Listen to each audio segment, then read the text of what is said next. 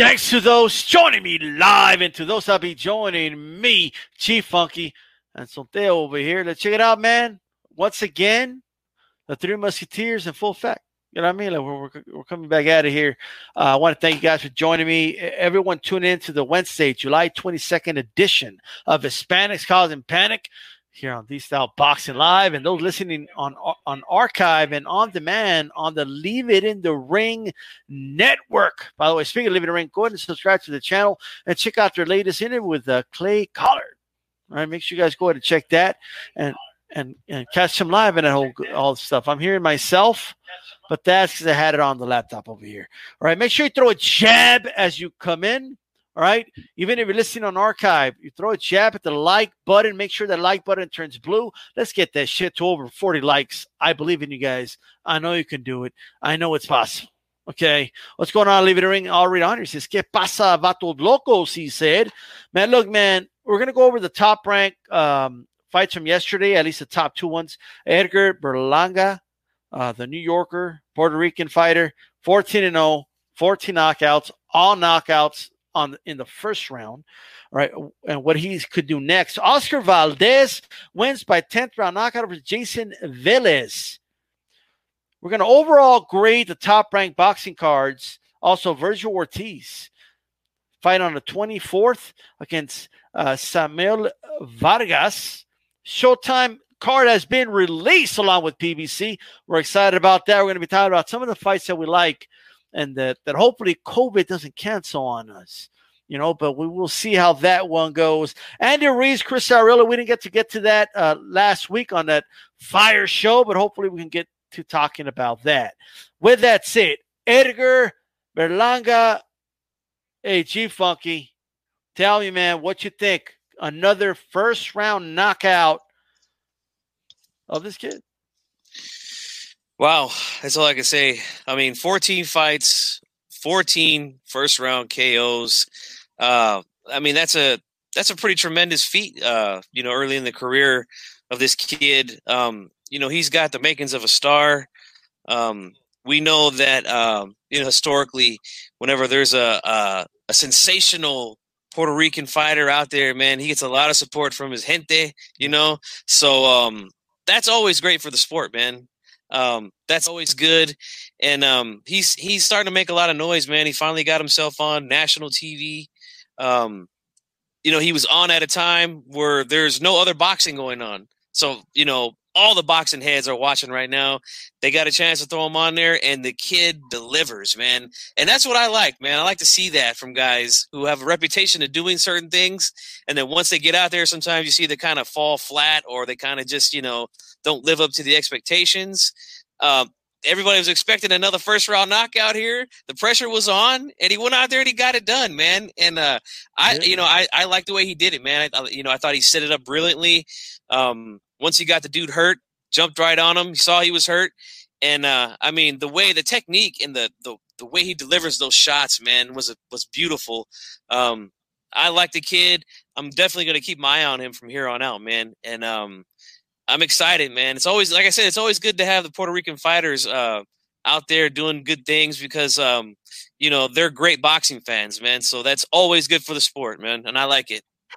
Absolutely. And Sonteo, what you think of his performance, man? I mean, one round. You know what's funny is how they played. They're like, let's let's do the replay. Let's just play the whole fight, and that's what they did. uh, I've been hearing about him for a while, uh, for over a year. He's been on my radar. Um, 14 and 0, 14 knockouts. Um, my concern is, and I know people aren't going to like this, um, is that they're all first rounds. And I know people say fights are won in the gym, and you know if he's getting good sparring, then he's getting de- the development there. But um, I don't know. There's something about being under the lights and getting used to going rounds in a live fight. Um, I've heard nothing but good things about him. Um, so he's with the right team. He's with Top Rank, and uh, I guess like G Funky said, I, I, guess he's Puerto Rican and he might be from New Jersey or New York. So those are all those are all good assets uh, to have in order to be a superstar. Um, whenever I hear something like that, 14 and 0, 14 knockouts, I uh, I always think of Fernando Vargas, and I always think of his career, and I always think of, uh, you know, had we had he just been dragged out a little bit longer and let let him get into his man strength before he uh, got thrown in there with killers like uh, Tito and uh, Winky Wright and those guys that he might have had a longer career. Um, when it comes down to it, I I'm a huge boxing fan, but I'm also I'm I'm also into uh, the backstories, and I'm also into having uh, boxers in it to create revenue for not only their families but their children's families and stuff like that. So good for him. I'm, I'm happy. I'm, like I said, he's with the right team. He's with Top Rank. Uh, I got nothing but good things to say about him. He's been on my radar for a while. Look, man, out of New York, Puerto Rican fighter, 168 pounds, super middleweight. And let me say this you know, a fighter that they could put him in there against. And the first thing I thought about was, and I could always be wrong about this, but I said, they're going to put him in there with Clay Collard. That, that's who they're setting him up for. And, and that's the first thing I thought about. Uh, it's actually a good fighter to put him in, in against at this juncture, you know, and, and that's what I'm thinking. Because they had them fight each other, not that too many days, just a week apart, you know, so same weight class, and I'm wondering why did they give Clay Collard such an easy touch? And then I'm seeing this kid who, by the way, is getting easy touches too. All right, and I'm thinking this is a fight that they can make. It's a fight Top Rank can put as a main event. So that that's what I'm thinking. You know what I mean? But we will see. I think he knocks Clay Collard out. I don't know if he does it in the first round, but I know I know he stops him as long as the fight is at least third or fourth round stoppage. I think, but uh, some concerns. So there's the one Sonteo just mentioned, which was he's not getting rounds in. That's number one, right? Pun intended. Uh, but, but number two, which he's never seen, apparently second round. You know, if if if a guy can survive, like two things, when he runs into that guy and it's going to happen, where he gives him his best shot, doesn't go anywhere. Like, okay, I'm not going to knock this dude out because to your point, how is he going to react to that? Right. So that's a concern. But another one is I'm looking through the guy's record. And while look, I'm not trying to diminish the 14 and 0, you know, 14 knockouts, 14 knockouts in the first round. I'm not trying to diminish that. But as a picky boxing fan, as a hardcore, right? I'm to go back and I'm to look at your resume, bro. I'm gonna like like I'm going to look at the guys you've knocked out. And he hasn't really knocked out somebody that you could say like, man, whoo, I, I cannot picture that dude getting knocked out. I haven't seen that. You know, maybe not in the first, but a lot of his opponents have been knocked out before. You know? It's funny, it's funny that you say that because yeah. five minutes before we got on, I did the same thing. I jumped on BoxRec and I looked at it and I looked, and the red flag was uh, two of those fighters that he knocked out in the very beginning were Mex- were in Mexico, and two of them were pro debuting, and his fourth one was in the U.S. and he was also debuting. So so so yeah, they're first round knockouts. But I'm I'm just like you. I'm hardcore, and sometimes sometimes just doing a little bit of research, right, will will, will tell you something. Yeah. Hey, Sonteo, you, you might have to drop off and come back on. Your audio's a little choppy. Sound okay. a little choppy there. Right. But just go ahead and jump back on. No problem. Right. those are those are great points that you guys are making yeah. too. I mean, uh, I mean, it's impressive as far as you know who he's been in there with. You know, because I mean, we've seen guys that come out of the gate that get fed uh, guys who they're supposed to be. You know, and mm-hmm. and they go on to get the W. But I mean, all first round knockouts. I mean, it's impressive. But you know, as as they start to uh, get him in there with guys who are a much better uh, competition um, we'll see that. I mean, he's he's not going to be knocking everybody on the first round. That's just that's just right. not going to happen. And and if they feed him, or if they if they give him Collard, right? I think he does stop Collard. But man, I think that's a war because that dude, he comes to fight, man. Clay Collard, he might not be the most skilled guy, the most fundamentally sound type of dude, but he said it himself. He goes, you know, I go in there, I try to, I try to just outwill my opponent. You know, I try to outwork him so I think that's going to be a slugfest, man. But I do think that this kid gets him out of there, man. But man, that'll be exciting to see. Look, J Funky, uh, I agree. It, it would be a good fight to look, look, look, look, um, look forward to. You know what I mean? Shout out to Tone Brown on here. How's it going, bro? And A Rod to saludos, raza. Yeah, man. Look, I'm impressed with, like, of course, who's not impressed? Like 14 straight fights, 14 knockouts, and all in the first round. And it'll be, it will be interesting. Like, that Clay Collard fight's going to be, there's going to be several levels to it. Like, ding, ding, the bell rings. Can Clay Collard get out of the first round? Right. That's going to be number one. Because if he can get out of the first round, he's got something already. Like, hey, I got out of the first round. You know what I mean? And then the next thing is, can can Clay Collard make the distance? Like, if it's a six round fight, can he make it to the six? And then the question really be after the third, fourth round, can Clay Collard pull this off? Because if the kid doesn't knock him out, Clay Collard at some point is going to hit him back. So we might even find out if the kid himself can take a punch, bro. Because I don't want to like be like this is not all punchers, dude, but a lot of punchers end up being chinny, right? Just throughout history. You know, because there's been guys like this that come out, they're knocking everybody out. Like Pajaro Moreno, his first 29 wins were like by knockout, you know? But then, like, all his losses were by knockout, too. Look at, um, you know, just Julian Jackson, bro, you know, monster puncher.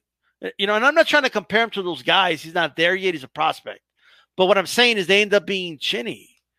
So uh, if he doesn't knock Clay Collard out in the first round, Clay Collard at some point is going to punch him in the chin.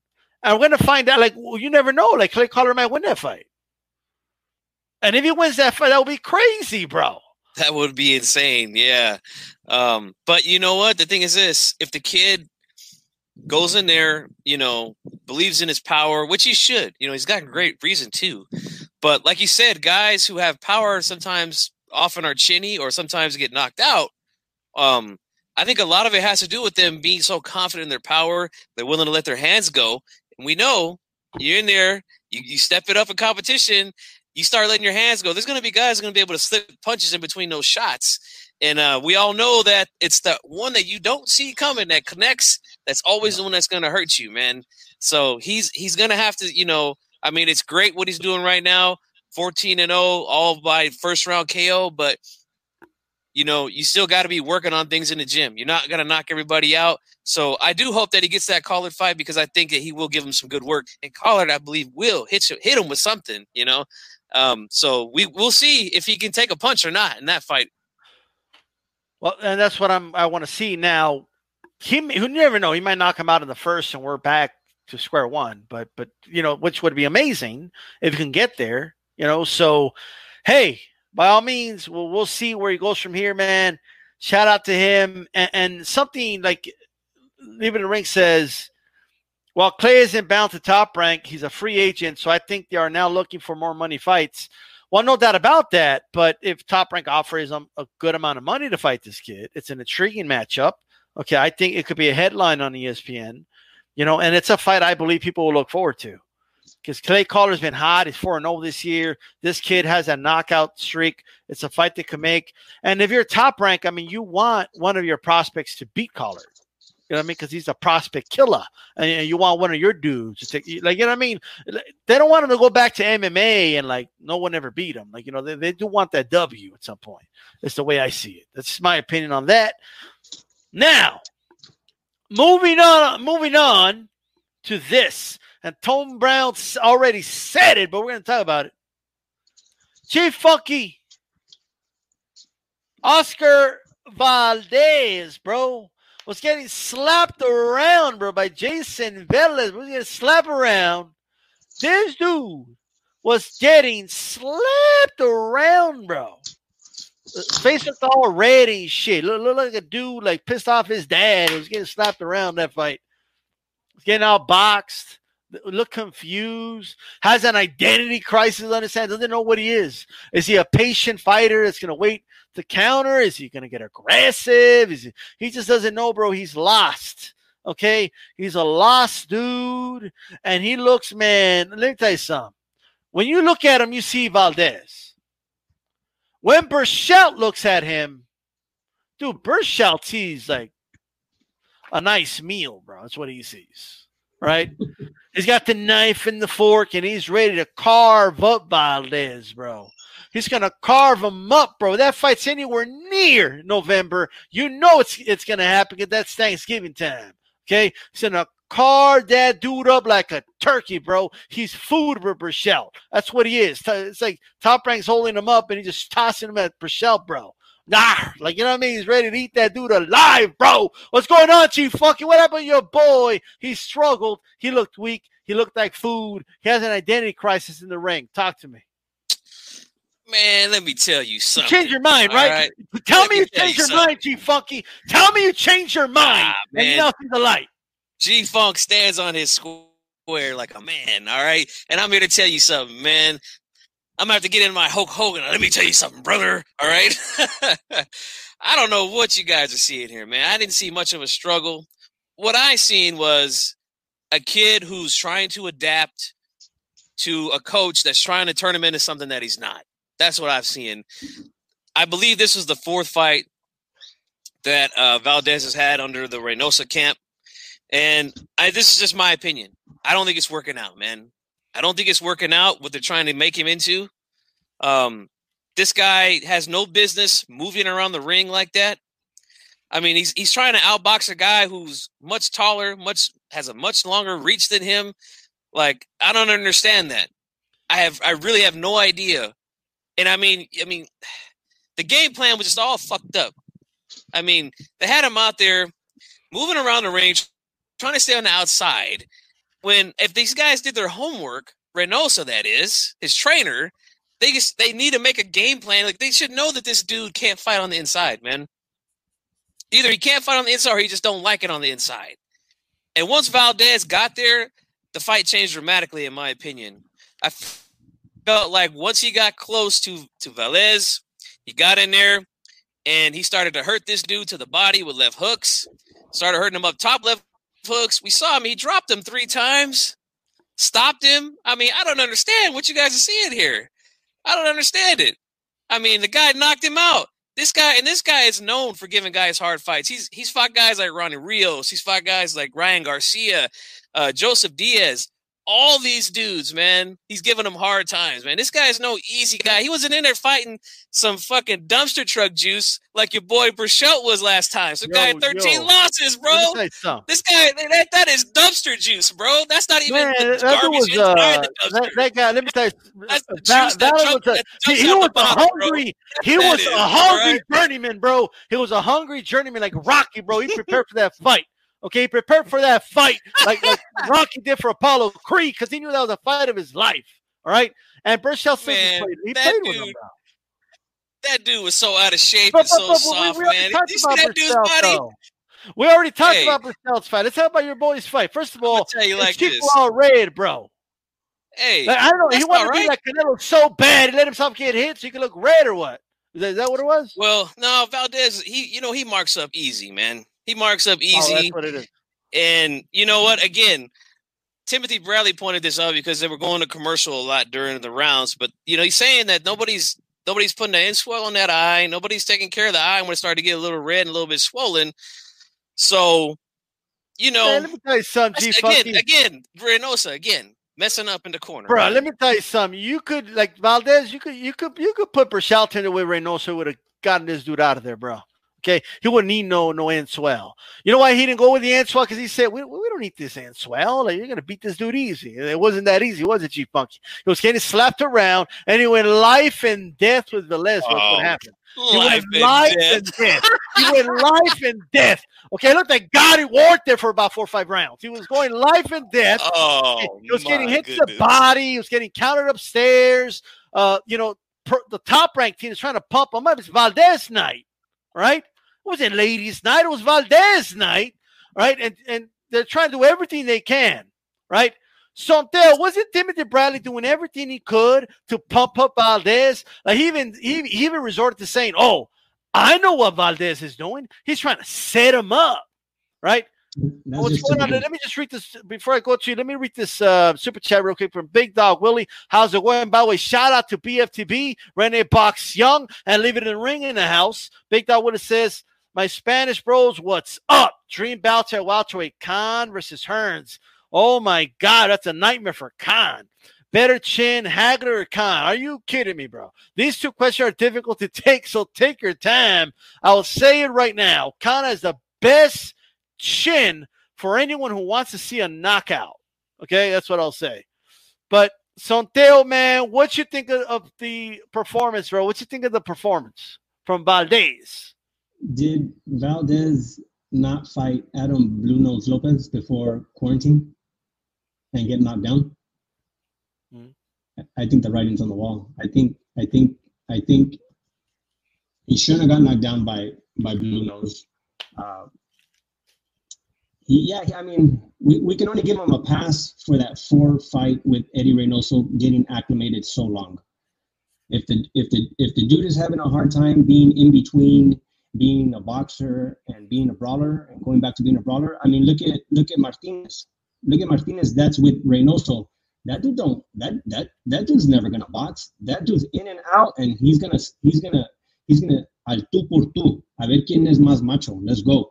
So so maybe Reynoso just needs to say, you know what? I'm gonna let this dog be what he is instead of trying to let him let him box and try to be more like Canelo. I I, uh, I mean, it is what it is. Jet out, bro. Hey, Chief Funk, just respond to this for me real quick. Can you?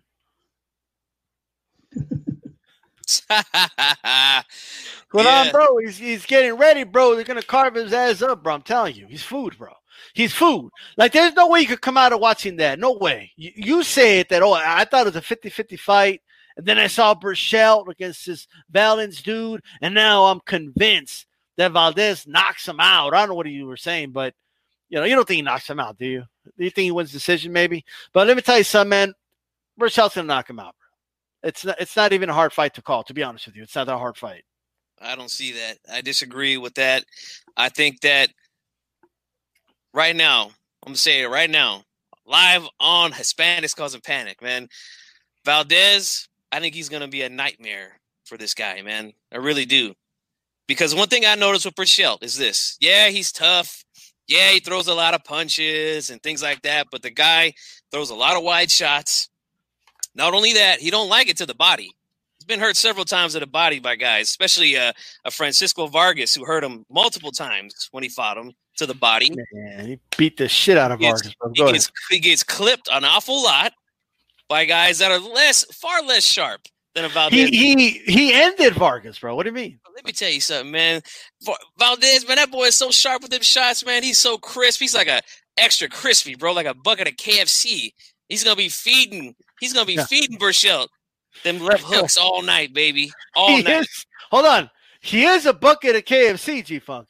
Uh, yeah, you're right. Okay. Them, them, shots are crispy, baby. Crispy. Let me tell you, so he's gonna be eating that dude, bro. It's the right, like, like uh, Santos said, man. The writing's on the wall, bro. I don't, you know, I don't see that as a bad thing, and I'm gonna tell you why. Because Adam Lopez, you know, he's a good fighter, man. He has, he's a good amateur. He's a tough kid in the ring. We saw him, man. He's he's he's a damn good fighter, man. And so was Valdez of uh, uh, Velez. I mean, again, who's your boy fighting, man? Dumpster drug, dumpster juice, bro. He's not even the trash that's in the dumpster. He's the, the juice that runs at the bottom of the dumpster. That's no, Eleazar Valenzuela, you don't bro, all right? Garbage. You don't speak. You don't speak about the king of the 130 pound division that way, bro. Okay. He's the best fighter in that division. Right. And when he beats your boys, and like it's gonna be another spike, bro. another head on a spike. That's it. It's food, bro. I'm telling you. Like, like Berchelt's laughing be, at you right now, Y'all gonna be shocked when we come out here and do a post fight after that fight, man. I'm telling you, Valdez is gonna take it. That boy is too crispy, too crispy for him, man. I'm saying it right now. Yeah, yeah. Rene Box Young, yeah, yeah, yeah. He's quite sharp. Uh, the hooks are no joke, dude. He was struggling against Velez. You guys have dreams he's gonna beat Berchelt, bro. Like I just don't understand. He, he would laugh in death with the dude. He was struggling, bro. He looked confused and shit. like he did. You can't. Like let me tell you something, man. Knock it. First of all, that was not a low blow, by the way. Okay, Tony Weeks said that belt line around right there was okay. That was, was that a low blow, G Funky? Be a man, admit that was not a low blow. Can you admit that? The one, the one that they took the point away on was right. borderline. That one was borderline, but he he had hit Valdez at least three times low before that, man, in the fight. Well, he's, hit, he's hitting oh. the body, bro. He's going at the body. I don't think he wasn't like hitting him in the balls or like low in the hips or anything. There were borderline shots, and Valdez had his borderline shots too. But then the dude starts complaining to the ref, bro. Is that hey. going to help him against Berchelt? Like, oh, like when he does this, well, why do you do that for? like, you know what I mean? Hey, Protect yourself at all times he's getting hit low, man. You know, he got hit low about four times. So, you know. Bro, he, you know, like in the NBA when like they sell the fouls, that's what he did. He, he, did that to get a point taken away from Venice, bro. I don't think so, man. What, what do you mean, call that in basketball when you do that shit? Flop. yeah, flop. He flopped to get a point taken away, bro. Well, here, and then that discouraged Vélez from hitting the body because he was because you're talking about Berchelt take, not taking a while to the body. Well, he knew was, he wasn't taking a while from this dude at all, bro. Vélez was hitting that body hard. Okay, he was getting with some good shots. All right. He was complaining to the ref about it. He flaps to get a point taken away. And then like that wasn't a knockout. Come on, he could have continued, dude. He wasn't that hurt. Uh, he would have got dropped again and they would have stopped it anyway. But here's what I'm going to say. Here's what I want to say. We do have some common ground here. I'm going to say this. I think that if he fights that same way, trying to move around the ring, I mean, that was just a lot of wasted movement, I think, from Valdez. If he fights that way against Berchelt, he probably will lose. So Reynoso got to realize, man, that he's got to let this guy be who he is, man. He's going to have to be offensive against Berchelt because Berchelt's going to give him opportunities, man. The guy hmm. gets wild at times. He leaves his shit in the air when they're in, when they're in exchanges. He don't like it on the inside either. And we know Valdez is much better on the inside. So he's got to get on the inside of his reach and he's going to rip shots, man. Who, That's what who I told you that? Who told you that Berchelt doesn't like it on the inside? Who told you that, Shifan? These two eyes right here, man. I went back and watched him last night. I'm telling you, he don't like it on the, the, the same likes, eyes. I didn't see like Valdez. He likes mid range, bro. He's like he's like this, bro, with his chin in the air, you know. Ah, dude, let me tell you something, bro. Dude grew up in Mexican gyms. He'll be all right on the inside. Okay, like, look, man, look, look. At the end of the day, Berchelt's just too much for man. I got to be honest. All right. He's too small for Berchelt. That's number one, bro. Okay. Th- those shots are going to feel heavy as hell. And that's just the way I see it. But I want to ask you something. Reynoso, uh, is he a good fit for Valdez or, you know, should he go back to Manny Robles? Like, well, what do you think he should do, bro? Like, you think he should just stick, you know, just stick with what he has now? Uh, I, I started this conversation with you on Twitter, and I said there's a lot of there's a lot of areas that a trainer um, can be judged on. Uh, uh, the sparring that he can bring to the table to a fighter, the quality of sparring, the uh, corner work. What can can you be that coach in the corner with direct instruction? Um, the mentor, the coach. There's there's a lot of areas that uh, Reynoso Reynoso has uh, has uh, shown me that in the corner with Canelo, he can be he, he, he can give clear instruction and he can stick to a game plan and he can he can um, be the biggest cheerleader and, and and and help Canelo do what he needs to do. Um, so I did he do that last night? Yeah, the verdict, you know, it was here and there. Um, but um, I don't know who's Oscar Valdez getting in sparring. You know, the, the we know Reynoso's out here in San Diego. We know San Diego doesn't have the quality of opponents that Los Angeles has.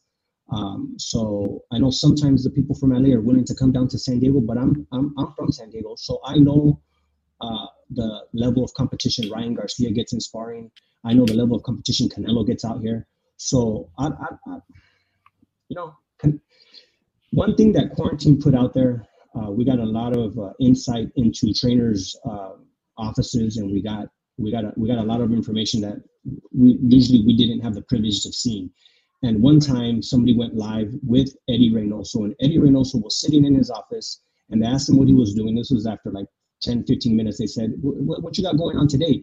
And he says, "I'm studying uh, fighters at 168. I'm fighting." He says, "I got 10 fighters, and I'm looking at all the fighters that are in the top 10, um, so that I can so that I can have the best judgment of what fights to move forward with with my fighter. So that impressed me. That let me know that he takes his job seriously. I already knew that he took his job seriously. I mean, what he's done with Canelo is already Hall of Fame caliber. but the fact that he was doing that for Martinez, the fact that he was doing that for Valdez, the fact that he was doing that for Ryan, uh, just let me know. It just reinstated uh, uh, why he is a world class trainer. Yep. Um, I just, you know, sometimes a trainer, regardless of anything, could be good with certain fighters. Sometimes it doesn't work out with others, right? So I'm wondering if this is a match that isn't working. And one thing, you know, and I look, I have the receipts, okay, but I was tweeting out like, man, it just seemed to me like Valdez is trying to fight like Canelo. You know, that's like a feeling I got, you know, and and then Timothy Bradley brought it up. He's like, well, what is he trying to be? Canelo? He's trying to train him like Canelo, and, and Bradley was really going in on, you know, and I don't know if is true or not. It's just Bradley's kind of like saying you know you got to be ready you know for, for these fights and and do your research and i don't think they did that and who knows if they did or they didn't maybe valdez just isn't that good and g funk just has to kind of accept it you know what i mean but um at the end of the day you know Reynoso, we're gonna see because he's getting a lot of world class fighters under his belt. I don't know. Nery's gonna stay with him because I kind of heard that Nery went and left, but I, I don't know. There's a lot of reports but I do believe Nery's there, if I'm not mistaken. Uh, I think, you know, he's got Andy Ruiz and they're calling it, you know, Canelo team and all that. Ryan Garcia's over there. So we're going to see. We can't judge Reynoso off of one fight, but I will say, man, now this came from a translation from Osuna, but but he said that Reynoso was telling him to to be patient.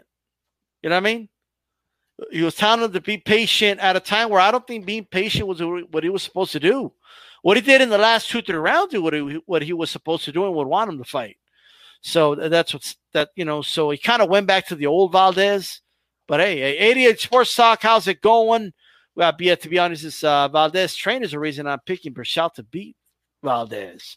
All right. And uh, 92 Acus, damn. Shout out to the Charlos, Lions only. We're definitely going to talk about that. Chief Funky, any final thoughts on your boy Reynoso, bro? Yeah, um, like I, I, I've already said it, man. I think that they're like oil and water, man. They just don't mix. Um, I don't think that the Canelo style is what is best for Valdez. Valdez, he's a he's he's a guy who likes to let his hands go. You know, he's not this uh, one counter shot guy, move out of the way type dude like they were like he was trying to be. And um, you know, I I think it would best suit him to just move on to another trainer. Um, I was I I'm thinking to myself, probably Robert Garcia would be the best fit for him. I think they uh, he would probably uh, capitalize more on the offensive side of things with Valdez. Because I mean, I mean, we got to admit, Valdez he can throw just about every punch in the book. He can hit you with just about every punch in the book. Um, but this guy Reynoso is trying to make him put his hands in his pocket and throw one punch at a time, you know, and that's just not going to cut it against a guy like Berchelt. So, I mean, this is just me. I mean, I would go with Robert Garcia. I feel like he would get him ready for a fight against Berchelt. He would be more prepared, I think. Um, but if he goes back, like like you said, D style, that's what he had to do. The second half of the fight, he went back to being Valdez, the Valdez that we know, and we saw the results. Man, he kicked his ass the rest of the fight. So, um, you know, I think that that will be best for him, man. If he comes in there fighting, trying to move around the ring and things like that, he's he's not gonna beat Berchelt that way, man. He's gonna have mm-hmm. to fight fire with fire, and he knows that. I listened to a post-fight interview um, today, and he said, "You know, I know it's gonna be a war. I know he's gonna come to fight. I know I gotta fight him, and and that's what I'm gonna prepare to do. He says, I, I want my belt. I've been dreaming about that belt. I want it. He's hungry. So he understands what he's got to do. I think he's going to go in there and he's going to he's going to get close to this dude and he's going to try to go to war with him. He has to, man.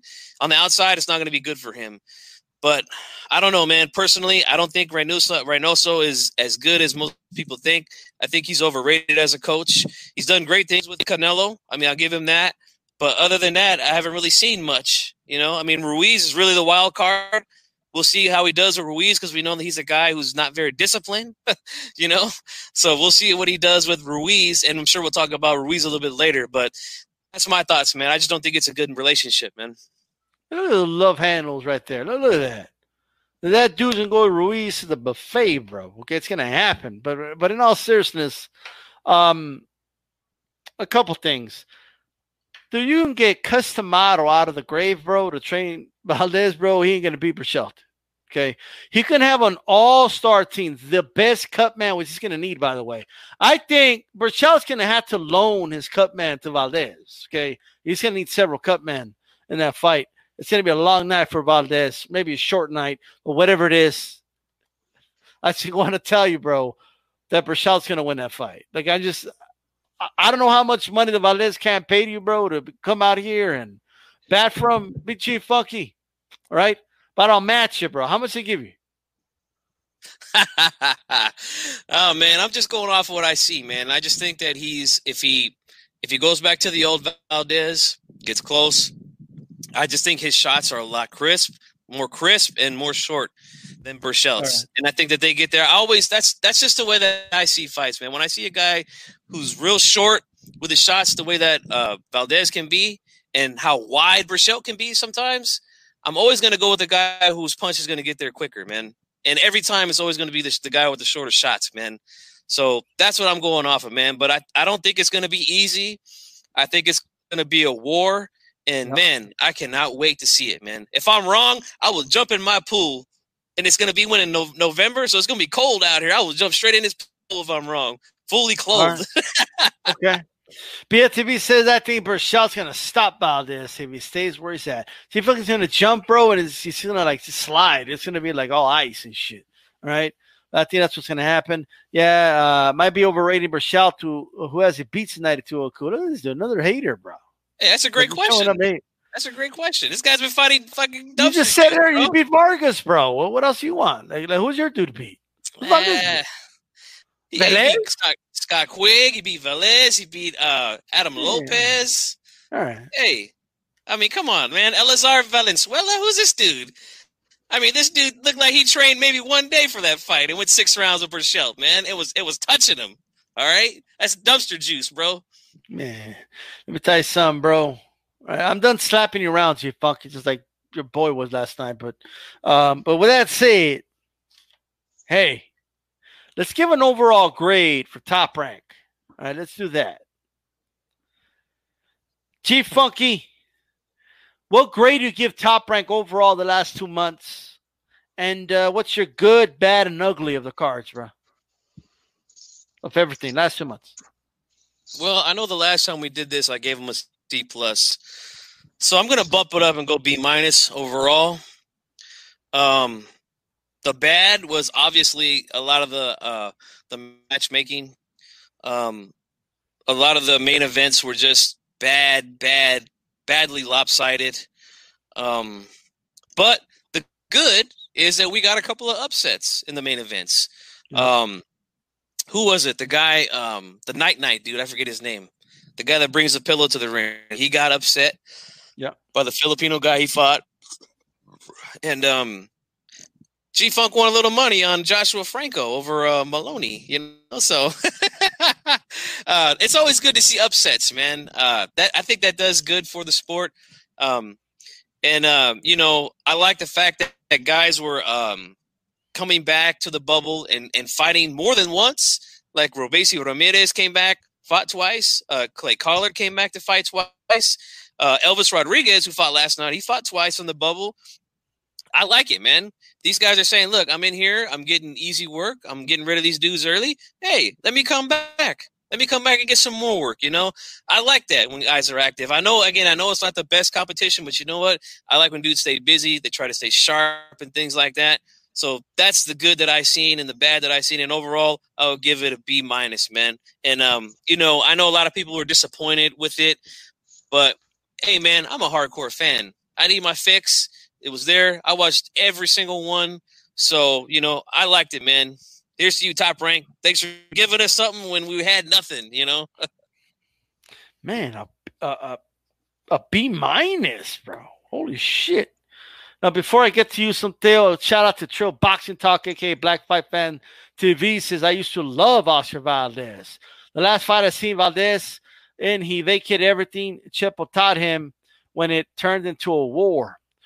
Miguel Berchelt, a bad motherfucker. And he was built for it. I got Berchelt. Oscar is white as fuck. There you go. All right. How about that, G Funky? Uh, he's to drink his beer. Look at that. With a Amir Khan glass Chan. All right. But anyway, so and, and thank you very much. I appreciate the support, bro. Um, thank you for that. And Sonteo, man, well, what grade do you give the top ranked cards? And give me some good, bad, and ugly. The the good thing is that they were putting fights on when nobody else was. So Bob Arum's relationship with ESPN came in at a perfect time. Why? We're in a pandemic. Group sports aren't going anywhere. They're not doing anything. We have no football. We have no baseball. We have nothing. So the fact that Bob Arum and ESPN have this network deal, he was able to get fighters um, fights on ESPN. We're you uh, you know we're hardcore fans, so we like the stars, but we also like the contenders and we like the prospects.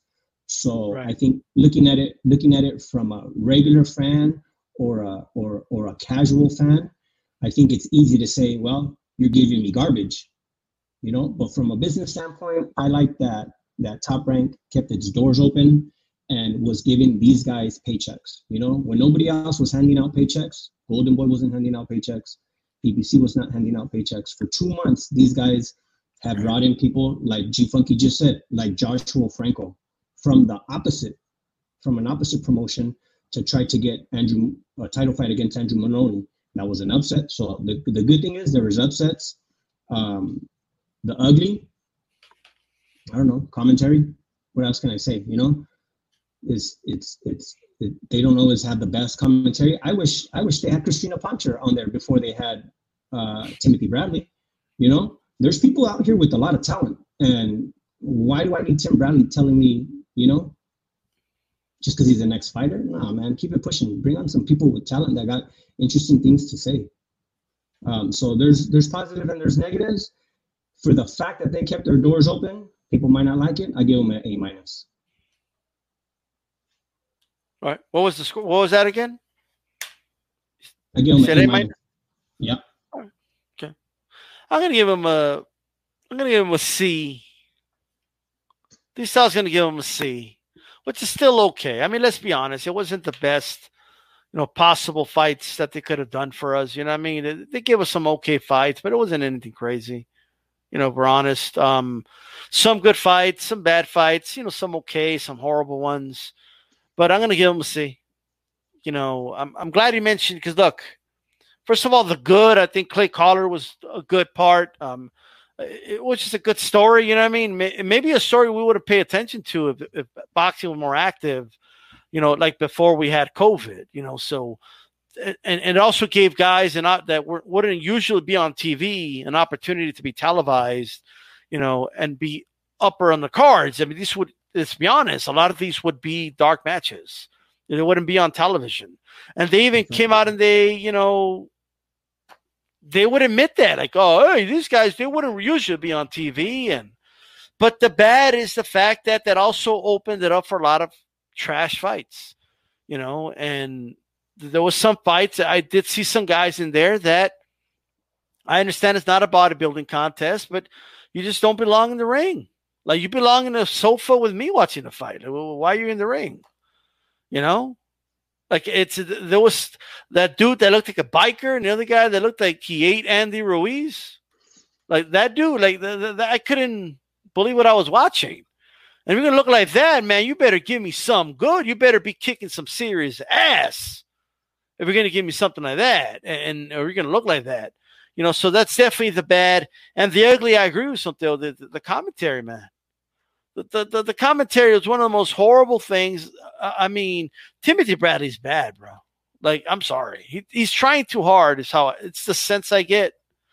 The Valdez fight yesterday, when it's calling Chief Funky's, you know, his, his boys fight over here, right?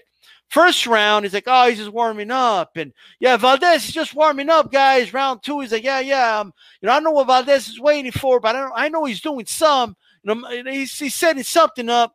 You know, third round, like, oh, I got it. He's trying to set him up for a big right hand. That's what he's trying to do.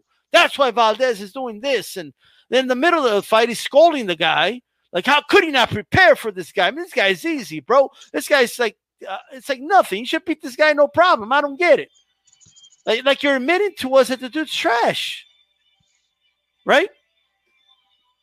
So what are you telling me, Timothy Bradley, that you're giving us a fight that we should already know the outcome to? You know what I mean? And I don't know, man. It's, it's just trying too hard. He sounds like he's scolding the fighters. You know, like Timothy Bradley made mistakes in the ring all the time, bro. He got dropped by Holt and you know what I mean? He, Provodnikov, you know, he, he went like fucking life and death with him for real. Okay. You know what I mean? Like that wasn't the most disciplined fight ever, right? He wouldn't let his hands go in the third fight with Bradley, all right? He was he was doing flips in the second fight, okay, against Bradley. Like, you know, like you you didn't have like the most perfect career ever. And uh and by the way, you don't need two boxers in there calling the fight. It's like Ward says something and Timothy Bradley tries to outdo him. Like, no, no, what I think is happening is this. Like, like why you like he didn't say anything outrageous. Like what he said just made sense, Bradley. Like chill. But I, I do I do wish they would separate the guys. Go ahead, Chief Funky. I, I agree. I think it's too much uh insider information for a lot of guys, you know, for mm-hmm. especially for the casuals, you know, because like you said, Ward will say something, you know, that's technical about the fight or or a fighter, what they're what they're doing in there, and then Bradley, yeah, yeah, Dre, you know, I agree 100 percent Dre, you know, when I'm in there, I'm doing this and I'm doing that, you know, and it's just I think it's just a little too too much information, man. I think it just one analyst and then another uh, uh just a regular commentator. I think that that's good, man. You know, um, just my opinion though. I, I agree, man. I think the, the commentary is it's just a little too much, and not only that they're not there. So that like it's kind of like the timing's kind of weird, you know, between the guys. Like I don't, I don't know, man. It's just, but you know, that's just what we're dealing with with COVID. So, um, but yeah, I agree with you guys, man. The commentator was not as good. It was not as good, and I and I do you get what I mean though by like it sounds like Bradley scolding the guys. Like, like I just feel like, dude, Bradley, it's not a. It's during the fight, bro. You know what I mean? Like they're already in the ring fighting. You're not his coach. Like you're over there, like what you gotta do is you gotta throw a left behind the right. Like, you, time him when it steps to the left, then you throw a hook. Like what, what, are you doing, bro? Like you know what I mean? Like first of all, they can't hear you because you're not there. You know what I mean? But I don't like it when commentators do that. Like you know what I mean? Like they're over. Like Bradley, if you were that good, like you'd probably be in a corner, right? Wouldn't he be in a corner, like training some dudes? Wouldn't he have like his own gym, like like training world champions? If he was like that dude like to give instructions and that. Maybe he can, but maybe that's what he should do instead because I do think it's like too much processing for casuals. You know, like I get where he's coming from, but sometimes I'll be honest, I just think that he's just saying it to say it. Like, like he'll be saying the guy's having a hard time when he really isn't, or you know, like I just that's how I feel. Like in Zepeda fight, it was a little too preachy. Like Zepeda was controlling the fight. Like he didn't really need your advice, you know. So uh, that's that's my thoughts on that. So yeah. On some good news, Vergil Ortiz. Before I get to that, this is the Wednesday, July 22nd edition of Hispanics causing panic. Make sure you throw a jab at my like button. Make sure that like does turn blue. Shout out to Big Dog Willie and uh, Black Fight Fan TV for your donations to the channel. Much appreciated. Sonteo Media, man, talks about Vergil Ortiz. Uh, he's going to be fighting uh, Samuel uh, Vargas on the 24th, but, you know, I think it's refreshing now. It's going to be a non top rank card and, you know, just something that's not top rank, you know, that we're going to get on the 24th, man. But what do you think of Vergil Ortiz, man, on this Golden Boy card? you guys are gonna have to put a time limit on me because I could talk about Vergil Ortiz for like half an hour. Um, All right. So 15 and 0, 15 and 0, 15 knockouts. Um, you know, out of Oak Cliff, Dallas, Texas, uh, 106, 180 amateur fights. You know, uh, Texas state champion, uh, just seven-time national champion, just ridiculous accolades in the amateurs. Um, really only has 12 or 13 losses. I think that the, the, the, the, record is actually inaccurate. I think he only lost 12 or 13 times in the amateurs. And those 12 or 13 losses, half of them were you know a lot of them were split decisions, but a lot of them are because this kid was built for pro fighting. He wasn't into this pitter patter stuff and let me get some points on here so that I could win this amateur bout. No, this kid comes to fight. This kid comes to stop people. Even in the amateurs, he was stopping people. He had he had stopped like I don't know seven or eight guys until he ran into uh, uh, Richardson Hitchinson, and then and then and then they got a and then they went to a decision. But he had already stopped like a whole bunch of guys. Um, he's with uh, he he started off with the Diaz brothers in Indio. The reason he started with Antonio Diaz was because they knew each other from the amateurs. He had already beat okay. Vergil actually beat several of Antonio's amateur fighters in these national tournaments. So when his dad approached him and said, "You're going to turn pro, who do you want your head train?" His dad's always been his head trainer, but he said, "Who do you want to train with?" the natural uh, uh, decision for him was to go with Antonio. He knew him. He was comfortable with him. He had already fought his other guys. He saw him a lot in all these amateur fight in all these amateur tournaments. So that's where they started. Um, after a couple years, uh, Vergil Senior, being his head trainer and training him since he was five years old, didn't like the style that his son's career was going. So he pulled the reins and said, "Hey, I'm gonna take my son back, and uh, and and and and He's not fighting the style that I taught him. So uh, I'm to pull him. I'm to be his head trainer, and uh, and then the decision to move after after after eight or nine pro fights, they they made a move to uh, Team RGBA with Robert Garcia in Riverside. So um, in his sparring at the Diaz gym in Indio, he got to fight people like Timothy Bradley. Spar, I'm pretty sure he's fought Bradley. I don't, I'm not 100 percent sure, but I know he, I know he sparred Lucas Matthysse, and I know he sparred um, Thomas Dulorme. So already good sparring from a very young age. Now with Robert, he's got the best sparring in the world with unified champion Jose Ramirez, WBO and WBC junior welterweight champion Jose Ramirez. He has uh, Josesito Lopez that he used in preparation for this fight. Uh, Josesito's no slouch. You, we saw what he did with Thurman. Um, we saw what he did with Victor Ortiz, broke his jaw.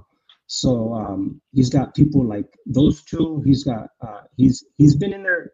The timing hasn't been right. He's been in there a few times with Mikey, but the timing isn't right, and uh, they're usually not in camp at the same time. But they have sparred, and he's helping. He's got he's got he's got Leo Ruiz, who was a 9 0 prospect from uh, the San Bernardino area. He's uh, getting work from uh, Jackson Mariñez, who was a 135 pounder who uh, is about to fight on one of these PBC cards versus Rolly Romero, Rollies. Um, so, I mean, like I said, uh, this this this kit is built for the long haul. Um, he trains seven days a week. When the quarantine hit, he flew back from Riverside back to Dallas, to, back to Grand Prairie. He was still running every day. He wasn't. He doesn't. He didn't have a heavy bag or a speed bag at home, but he was getting mitt work with his with his dad and he was getting mitt work uh, with his uh, assistant trainer Hector Beltran, who uh, who is a um, who is uh, his assistant, who's is, is, one of the assistants that he has. Like I said, I could talk about Vergil forever. This kid is phenomenal. This kid is the real deal. This kid is the fa- uh, uh, could possibly be the face of boxing for a very long time. Um, I'm glad him and uh, Errol uh, uh, buried the hatchet. There were some a couple statements that were put out there on social media uh, that went back and forth. But it looks like uh, uh, said, "Hey, good luck in your fight. I like what you're doing for the city." And uh, Vergil replied, uh, uh, "Thanks, I like what you're doing too." So hopefully that squashed anything that was going on on social media between them. Um, it's a great card. the main event is Vergil Ortiz. The they got Hector Tanajara, who is 19 and 0 from San Antonio, fighting Mercito Gesta, um, they got Hector Valdez, another guy that grew up in the Viveros gym from Oak Cliff. Hector Valdez, who uh, who's 12 and 0 with eight knockouts. Uh, Seniesa Estrada's on the card. They got Evan Sanchez, who's from the Central Valley RGBA from Parlier. I could talk about this forever, guys. You guys, you guys got to put a muzzle on me because Vergil Ortiz is keep going, is, bro. Keep going. Is, is, the man. That guy's the man. Um, he's you know, he's he's with Robert now. I mean, he he, he he's he's hurting he's hurting elbows when he does mitt work. This guy's a machine. This you know he now he has help. Being with Robert helps helps you uh, not only get great sparring, but you get a lot of other trainers. And there's a strength and conditioning coach in there that that his his brand is called Fight Force. His name is Charles Tremblay, and he's helping Vergil uh, do strength and conditioning. And they're doing some top of the line work. And he's also helping him with his recovery. And I think he's helping him with a little bit with his diet. So I think Charles Tremblay's been with Jose Ramirez for the last 10 years. And I think he's now helped Vergil in his last two or three fights. So um, it's it's a world class gym. You're not going to get better sparring anywhere. So the fact that he's that, that he's in there getting the sparring, he's ready to go. The sad part is that I think he's going to get him out of there in one or two rounds. That he's not gonna that he's not going to get five or six like he did against uh, Antonio Orozco. I think Antonio Orozco gave him.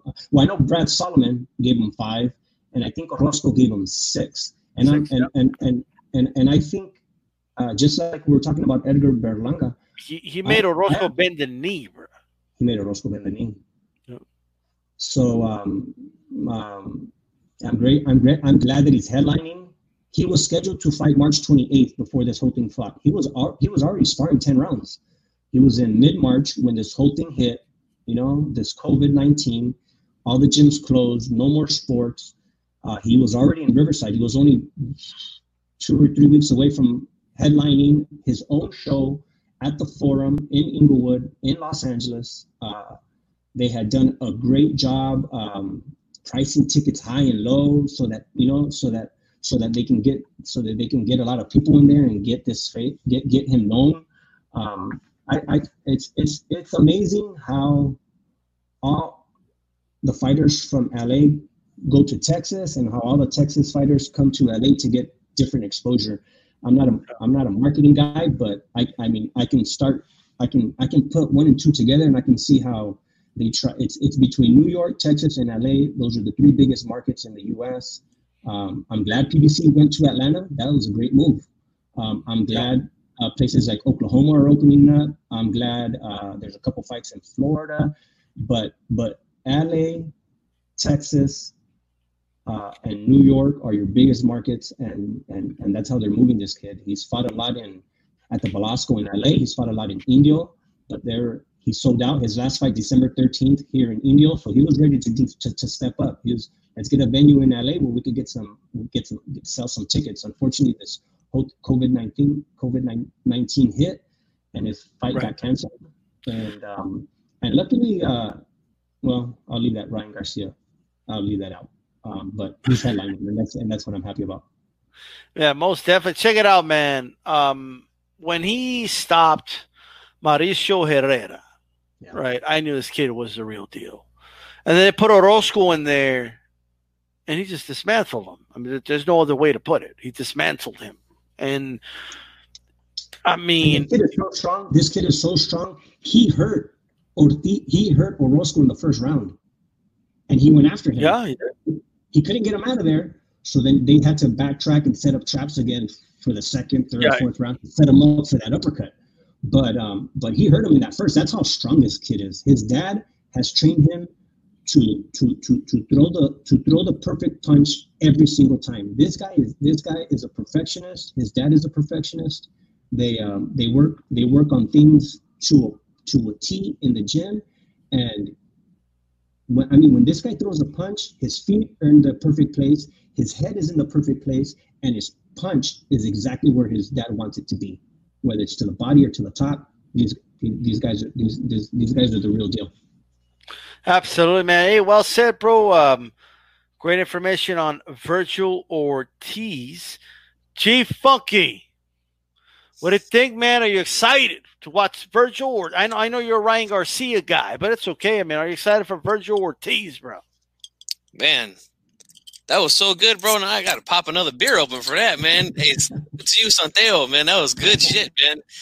But um, uh, man, I don't really know what to say anymore. After I mean, how do you follow something like that? You know. but I agree, man. I think that this kid is um he's the real deal. He's he's going to be a problem for years, and yeah. you know I I'm excited to see him back to come back. Um, I think he's going to blow this dude out quickly, and um, you know, you, I know you brought up Ryan, but you know Ryan, start taking notes, man. This is this is the way you should behave, man. Like you don't see this guy complaining about money. You know, you don't see him uh, doing all this bitching and moaning that you're doing on Twitter and all this other nonsense. Like, stop being a yaron, all right? And and just get in there and fight like this kid, man. Look, he's he's staying busy. He's doing his thing, and um, he's like you said, uh, Sonteo. He's in a gym where there's, I mean, great, great sparring for him, man. And yeah. I think that's one of the best camps in boxing right now is the the Robert Garcia Boxing Academy. It's it's top notch, and he's getting everything that he needs to get, man. I mean, the the, the ceiling is so high for this kid, man. And and you know you can see how serious he takes the sport. You know, he's not mm-hmm. letting these things get to his head. At least not now. He's not. Um, he looks like he's very focused and very determined. And that's something that that I love to see in, in young kids like this, man. A lot of times you see young kids when they start to get praised for certain things, like they start to act like Ryan Garcia. You know, like, yeah. well, I need this, I need that. You know, like he's just like, you know what? Let me fight. Let me do my thing. Let me lay hands on people. That's what I do for a living. You know, and he's gonna go in here on Friday and he's gonna show out, man. He's gonna get this dude out of there. And you know, I'm really excited for this kid's future, man. I really want to see um, what he does, and you know he's going to take over the 140 pound division, man, in in a few years. If yeah. he stays there, you know he might. Who knows? He might move up to 147. Who knows? But if he stays well, at 140, he's going to take over, man. Check it out. Speaking of that, right? There was some rumblings about him wanting Crawford, right? So I want to ask you first, in your honest opinion, how far is Vergil Ortiz before he's ready for a Terence Crawford? Anywhere from now to the next four years. What do you think he's ready for for Terence Crawford? Mm, okay, so in his post-fight interview after fighting Orozco in uh, in Grand Prairie, mm. they asked him what his dream match was, and his dream match was versus Errol Spence. Yeah. And then the great follow-up question was, do you want that to be your next fight? And his, and his answer was, honest is honest. Just said, no. Give him to me in a year or two, and give him to me at 154. Right. So that tells you a lot. It tells you uh, tells you he's got a good head on his shoulders. He's telling he's telling you that he's humble enough to know that he's not ready for a top for for for for, for that just yet. You know, he wants to get test some deep waters with some other contenders. You know, go eight, nine, ten with somebody else before he went with Errol. Um, the the difference between Errol and Terence Crawford is I think Terence Crawford is smaller.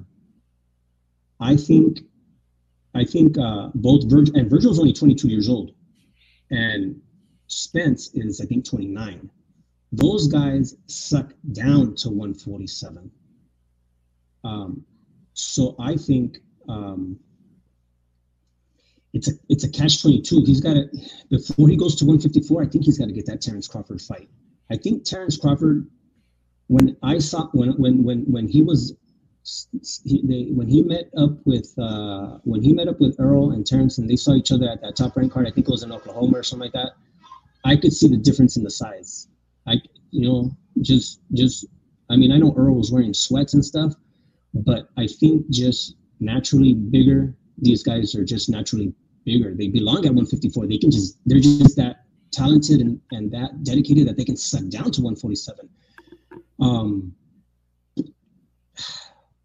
I think I have to give the same answer that he gave for Terence Crawford.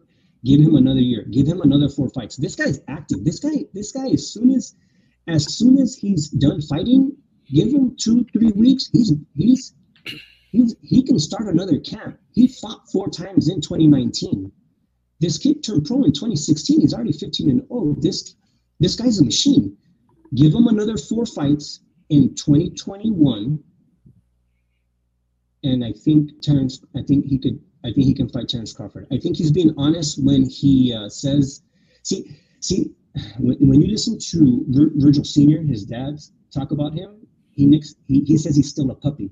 So when when when what I hear when he says that is that he hasn't developed his man strength yet.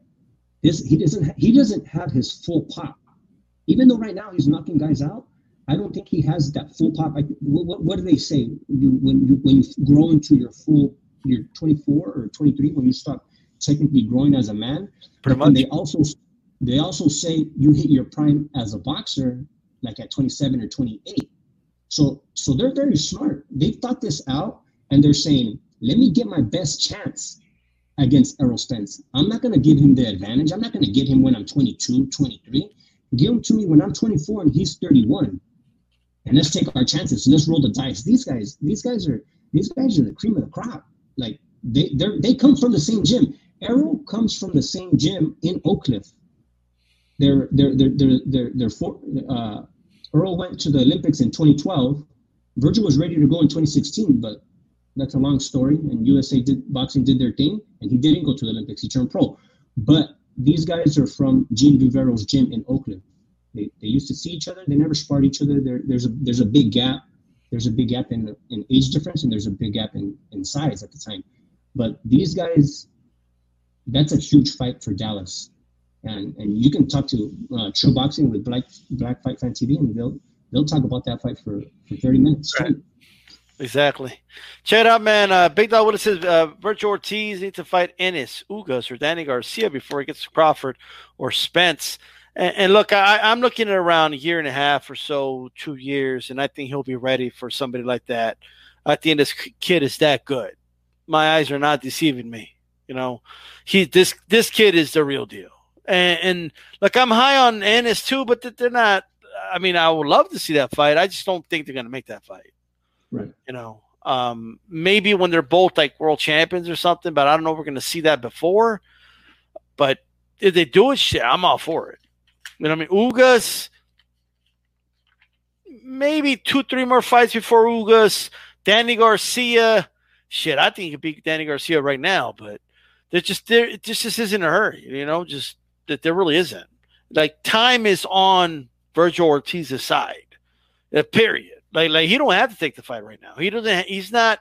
Now, once they put him in there and he wins a world title, then hey, I'm I'm gonna be like with everybody else. It's time to face the best, you know. But as of right now, man, they're moving him along smoothly, and that's just the way I see it, man. Chief Funky. How long do you give him before he's ready for somebody like Crawford? That's a fight people have been kind of clamoring about.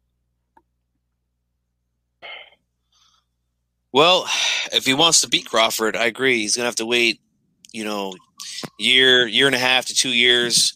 Um, but on the other hand, is this man? Um, you guys have know I've said this several times here and on my channel that I think that Bud is is the best fighter right now, skill wise. You know, I like what he does. He's a switch hitter, but at the same time, I mean, this guy's got to get busy too, man. I mean, since he's been at 147, he has, and I mean, I know I got on Berchelt earlier, but he's he's been the same. He's been fighting dumpster juice, you know. I mean, he's been fighting dumpster juice. Let's just be honest, you know. And um, I don't know about that, but all right. I mean, I mean, man, it's. You're I mean, telling me like like the guy that defeated Manny Pacquiao, Jeff Horn, is dumpster juice? Is that what you're telling me right now? I think I think he's dumpster juice. Like And like he did something like you, you know uh, your boy Thurman couldn't do. He, he beat Pacquiao. He didn't get dropped by Pacquiao and shit. He didn't get like almost knocked out with a body shot like Pacquiao like like Keith Thurman did. You're right, he didn't. But I st- honestly, I still think Pacquiao won that fight. Yeah, but it could have gone either way, bro. It could have gone either way. Yeah, It was a close fight. Close fight, but I feel Pacquiao should have got the win. But I'm not big on Jeff Horn. Dumpster juice to me. No. Um, I mean, you know, you never know. This Have kid might. respect, Chief Funky. He's Jeff Horn runs Australia, bro. Okay, he, he's the best fighter in the whole continent, dude. Like the best fighter in the whole continent. You know, and he beat Manny Pacquiao. You got to give him credit for that. You can't say a dude that I mean, beat give him the credit. Pacquiao.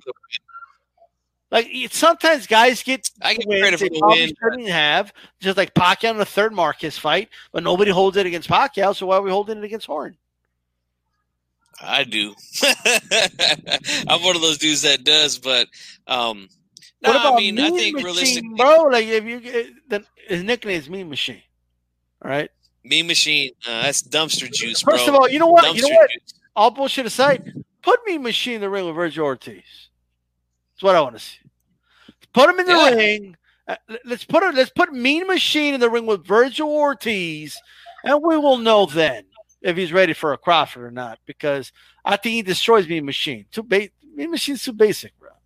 What Yeah, do you think, I Dale? agree. Mean Machine against Vergil Ortiz? Because it's going to be Mean Machine versus the Machine. What do you think? Uh, yeah, he blows Mean Machine out of there. Does Mean Machine drop him like he dropped Crawford? Hell no. No, but Crawford got dropped. You're gonna have to come in there with a sledgehammer to drop Vergil. Yo, like Crawford got dropped, bro. We still got Crawford fans in denial about that. Okay, like they're still in denial. Like, like he did, he pulled. yo, he pulled like uh. I'm just saying, man. He dropped him. That was a legit knockdown, man. And I'm a big Crawford guy. I love Crawford, but I mean, hey, it is what it is, man. You get hey, that's it's, this is boxing, man. Sometimes you get hit, you go down. Look, he got up and finished him. So I mean, it's not like you don't have to make excuses. You know, the guy got hit, he went down, and he got up. You know, but I think Ortiz gets dumpster juice, meme machine out of there within six rounds. Dumpster machine, but but no no, bro. But but you can't. Oh, don't start overusing dumpster juice, G Funky.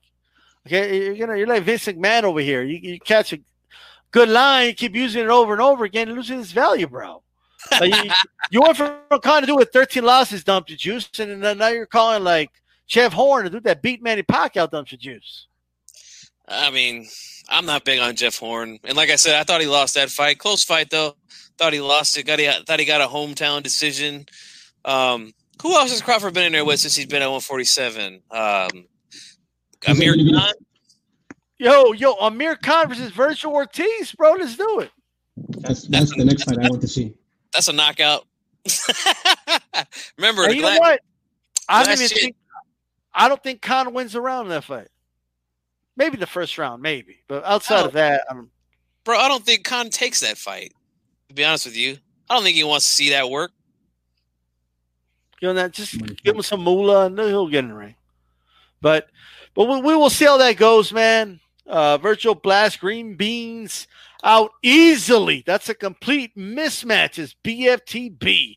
Yeah, man. Vergil right now they got to put Vergil against like former title contenders, form guys that fought for championships. That- that- that's why I want to see a former world champions, maybe some old veterans, like a couple of those guys. And man, this dude's gonna be ready, bro. All right. BFTB says he retires Amir. Okay.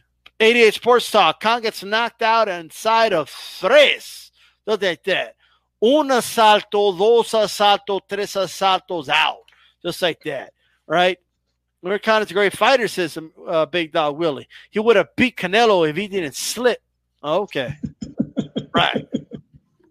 Hey, Well, he, he claimed the gloves were loaded, bro. That's what he said. Well, they probably felt loaded, but but the two went to sleep. You know what I mean? Check it out, man. Uh, really quick, Chief Funky. If you do not mind doing the honor, let me get it here. Hold on. I think you know where I'm going, but where's that? Okay, there it is. Anyway, moving on. We're moving on. But we're listening on Leave It in the Ring Network. It's a picture of it, Monster Inoue. All right. You're listening to the Wednesday, July 22nd edition of Hispanic Cause Panic. Shout out to everyone watching on Facebook, YouTube, live, and, and also to those watching on archive on my channel. Subscribe if you like the content. Subscribe to Sonteo Media as well. All right. Subscribe to G Funky 84. Make sure you guys do that, man. Great content. Make sure you guys check that out. Follow me on Twitter at D Style Boxing. Follow Chief Funky as well and Sonteo Media on there too. Check it out, man. Showtime card, man. Some Showtime fights came out, you know, and uh, they must have heard our prayers or something. You know what I mean? They must have heard us because they're like, like, man, these guys need need help. They- need to hear about some great fights, and that's what they did, man. Hey, it wouldn't shock you to know that the head writer of ESPN, bro, had, like for like the first four or five hours didn't say anything about any of these fights. That's a random fact. It's just a random. fact. maybe he was doing some business stuff. Who knows? But check it out. Sonteo, to start with you, man. Tell me about some of these fights, man. Showtime put out. Know, what, what, which one of those fights are you personally looking forward to? I want to see the Charlos. I'm gonna be dead honest with you guys. I want to see Charlo. Uh, uh, Jermall is getting a chance versus Derevyanchenko. We know Derevyanchenko is in there with Triple G. That's a that's a firefight. I like that Jermell is not going after Harrison anymore and leaving that alone, leave that behind, and move against Jason Rosario. And we know what Jason Rosario did uh, with uh, J Rock. So those are the two fights that that scream at me that say, yes, uh, I'm the the ugly is that it's potentially a pay per view. I don't know. I won't. I won't. I won't. I won't say how ugly it is until they advertise at what price point that pay per view is going to be. Uh, the good is that they're keeping all these guys uh, busy. I see Lipinets on here. I see Stephen Fulton, David Benavidez, Erickson Lubin, uh, Chris Colbert. All those guys need fights. Uh, we've been we've been in this for three to four months, and those guys need to stay active. Um, yeah. I'm not a huge fan of Leo Santa Cruz versus Tank, um, but uh, that that that that double one both belts 135 130 just I'm gonna I'm gonna use G Funky's words. You know, that's just like juice. How are you gonna have a fight? How are you gonna have a fight with a belt at, at two different divisions on the line? What is that? What are what are we doing? First time I heard of that. That's just I, somebody else mentioned that it's happened one time before, and it was it was in recent history, but that just screams that just screams, oh, if he can't make 135, then at least he's fighting for one belt at 130. I don't know, man. That's just, uh, I'm excited about the Charlos. That's all I care about. Charlos. So it happened in the Canelo, um, no, Canelo, um, the, uh, Mayweather Maidana, I believe, was from 147 and 154. That's what they Okay, and then, uh, but the first time I know of it was uh, Ray Leonard against Donnie, right? and uh, it was at 168 the way in, but the 175 belt was on the line as well. You know what I mean? The the weird thing about that man is it like is Santa Cruz if Santa Cruz wins, he's going to be a 135 pound champion, even though it was at 130. Is that what telling me? I think so. That's the weirdest thing I've ever heard, man. Yeah, that's definitely the, the the bad. I don't know that about that, but but hey, you know that that's boxing. You know what I mean? It comes with a price you know, it's just it, it's it's it's the way it is. when you get a good boxing fight, I almost feel like we're making a deal with the devil. Like there's something bad that comes with it. You know what I mean? Like, like, are you sure you want this fight? Like, yeah, give me that fight. Like, you know, well, here it's gonna come with this. You know, um, that's how I feel about that. Jermell versus Rosario fire since the 88 Sports. Episode 92 Aku says finally Showtime fights. You guys burying the lead. All right. Well, let me tell you something, man. This is something that that was announced. He fuck you. what are you looking forward to, bro? I'm with Sonteo, man. I'm gonna say the Charlos, man. They're they're getting their chance on pay per view. Uh, not only that, look, they're they're in there with some good comp, man. And this is something like I, again, I I've been for some reason I've been called a, a Charlo supporter. I don't know why, but I've been called a Charlo supporter by a few dudes. I haven't even made a video about Charlo until last week you know? but um when I made that video, I was talking about how these guys got to start getting busy, man. Like they got to start fighting some guys, and man, they've got some good opponents, man. They've got uh, one of them's got Derevyanchenko at 160. The other guy's got uh, Rosario at, at 154, and he's no right. joke, man. He is no joke. I mean, I like the Charlos. I think that they're both very skilled, but um, I think that Rosario fight is is is the most dangerous one, man. Um, that kid, man, he's he's he's something, man.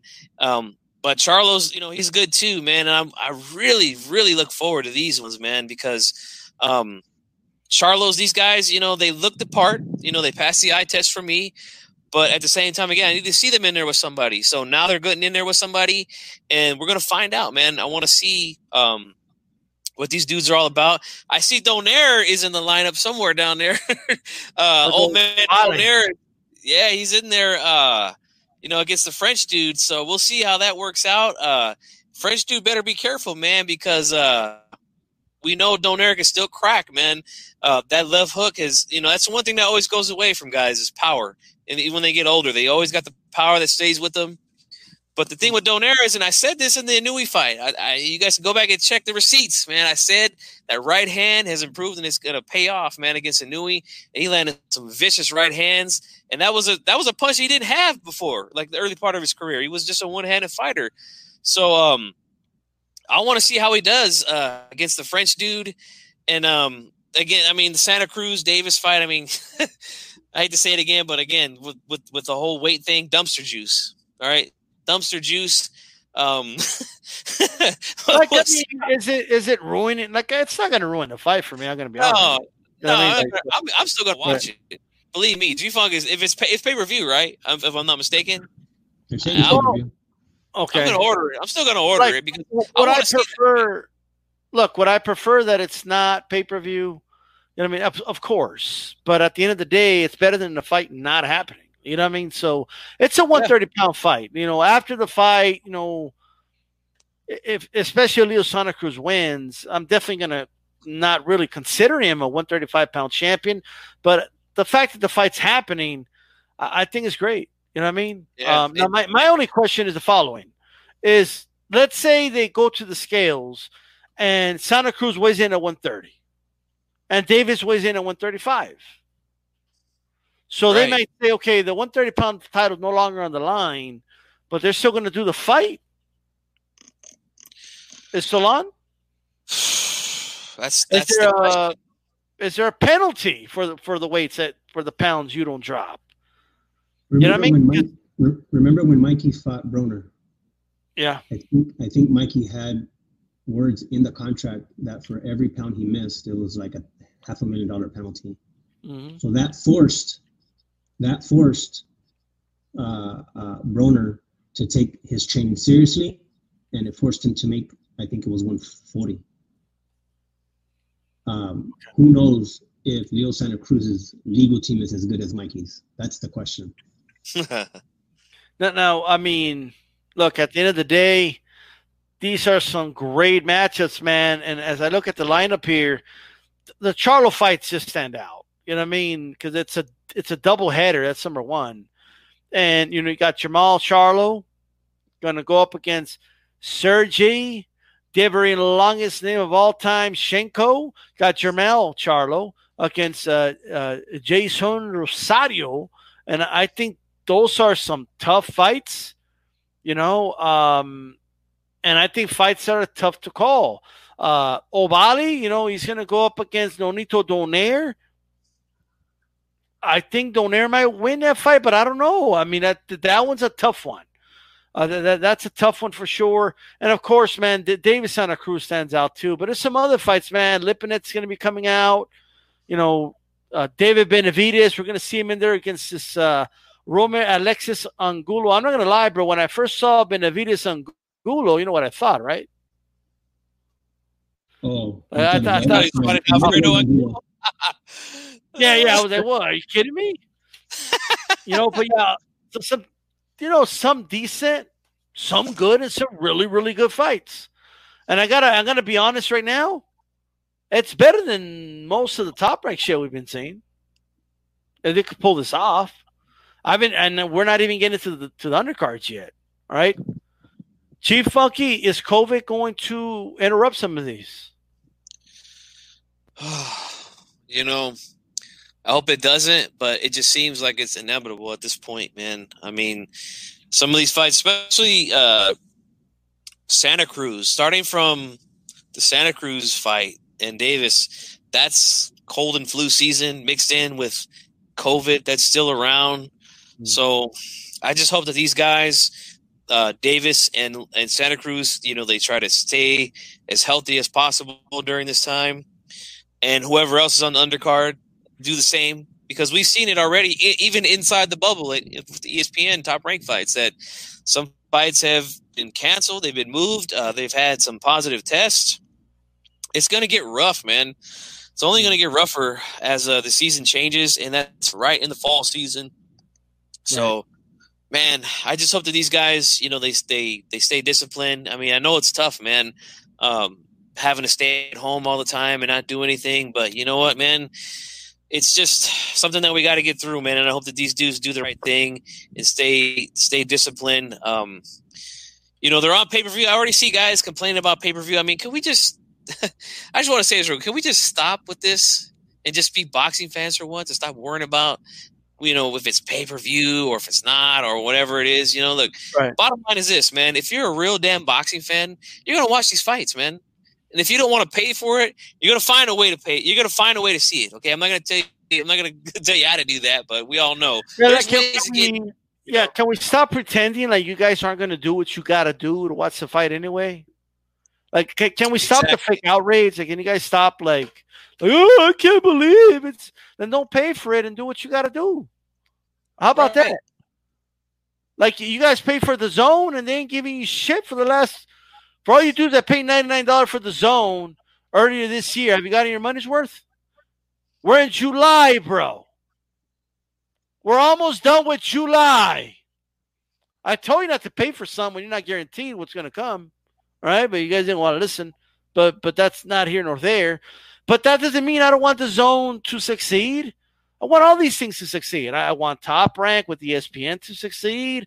I want the Zone to succeed with Golden Boy and with Eddie Hearn. I, I want to see PBC succeed. I want Showtime and Fox to succeed. It's all good for boxing. You know how many people came out and, oh man, all these PBC fanboys all excited about these fights? No, right. like maybe some of us just like the fights. You know, maybe I'm just looking forward to some of these fights. How about that? All right. How about what you're looking forward to these fights and that's it, right? If you if you want to pay for it, no problem. Okay, I'll pay for it and I'll bring your girl to my house and we'll watch. How about that? Okay. If you don't want to fucking pay for it, a bunch of cheap asses over here. Okay. She she don't want to watch on your laptop with you anyway, right? If you don't want to pay for the damn fight, right? I'll pay for it and I'll give her a good time. She wants the big screen. She's gonna watch the fight with me first, though. First, she, right. now she can come here and watch it in the pool with me. All right. yeah, that's right. It doesn't matter. Well, whatever it is, bro. Okay. Let, us stop. You know, at the end of the day, everyone is just shedding on shit. Oh, pay per view, bro. Charlo's on pay per view. Like at the end of the day, they got to put some of these fights on pay per view because it's a lower budget for boxing. You fucking geniuses. All right? They have to. They don't have a choice. Plus, if you, if these guys want to keep making the type of money that that makes boxers great, and they got to put it on pay per view. If, if yeah. there's no one had a pay per view model, this this Ryan Garcia thing would have been settled by now. They would have said, "Okay, tell you what, let's go see if we could sell pay per view." If you don't sell, you don't make shit. If you do, you'll make the money you say you're worth, Brian. All right? Simple as that. So at the end of the day, man, like it, it's getting old listening to you guys. Right? The dudes that complain about pay per view G Funky and something are the guys that, that like don't buy them anyway. They don't buy them if they're a good fight, a bad fight. They stream the shit anyway. Right? They're over here complaining about shit. Right? Stop complaining. If you're here, if you're watching this stream, we know what other type of streams you can watch. Stop complaining. All right. Exactly. You just hate, and that's all it is at the end of the day, man. And I don't understand where when did this happen where uh, we're going uh, I'm on this side uh, i am going to cheer only for these guys in this promotion and I'm to go for these guys in this promotion like when when did that fucking start? Like that just that just doesn't make sense to me, man. Like like we're supposed to be boxing fans, man. We got to support the sport, man where other right now it's it's tough times. Uh, the economy's messed up. We got a pandemic going on. So let's just do what we got to do for right now. These are good matchups, though. At the end of the day, the Charlo guys, they're they're yeah. fighting good dudes, man. Like, what's I don't understand it, man. Yeah, like, like it doesn't even matter. Like, like it doesn't even matter what you think the Charlos fought before. It doesn't even matter anymore. Like, they're gonna fight these fights. These are good fights. You know what I mean? So at the end of the day, you know, however you want to slice it, dice it, you know, like it's everyone should be happy. You should be if you wanted the Charlo to step up, you should be happy. If you're a Charlo fan, you should be happy. If you're a boxing fan, you should be. Ha- everybody should be happy, bro. Right? That's it. Eh, How about everybody just be happy? All right? And do what all the like like you know all those boxing writers are telling us to shut the fuck up and just, just enjoy the top rank cards. Right? How about you just shut the fuck up, enjoy these? How about that? No, but in all seriousness, like these this lineup is better than the one top rank gave us. That's it. And there's a price to pay for that. Right? You know, they're, they're going to try out the pay per view thing. Tank Davis wants to be a pay per view star, then that's why he's fighting on pay per view. If the fight doesn't sell, guys, he won't be on pay per view again. Okay? Like that's it. If these fights don't sell, guess what? They'll be on regular Showtime and Fox Sports One, and they won't be holding up, you know, the promoter for more money because they, they showed they cannot you know, generate that type of money. All right, simple as that. Crawford, motherfucker, if he wants to get paid what he wants, you're gonna have to put him on pay per view. There's a price to pay with it, and that's that, man. Uh, Sonteo, any final thoughts on these uh, Showtime cards, bro? And what are your thoughts on the pay per view? Some of them being on pay per view. It's a it's a touchy subject. Um, you know, whenever you talk about like, I'm just gonna talk about me personally. I gave up going to basketball games. I gave up going to football games. I gave up uh, doing a lot of stuff with group sports, and I just I I take the money that I would have invested in that, in traveling and paying for a ticket and all that, and I choose one or two good fights to go to a year. Luckily, I'm in a so I'm in Southern California, so I can choose Golden Boy, I can choose PBC, I can choose Top Rank, and I and and and I choose my favorite fighters, and um, and and that's what I do. I take I, I take my money, and and and and instead of going to go see the Lakers or the Chargers or the Rams or the Dodgers, blah blah blah. No, I I I this, this is like I started this like five years ago.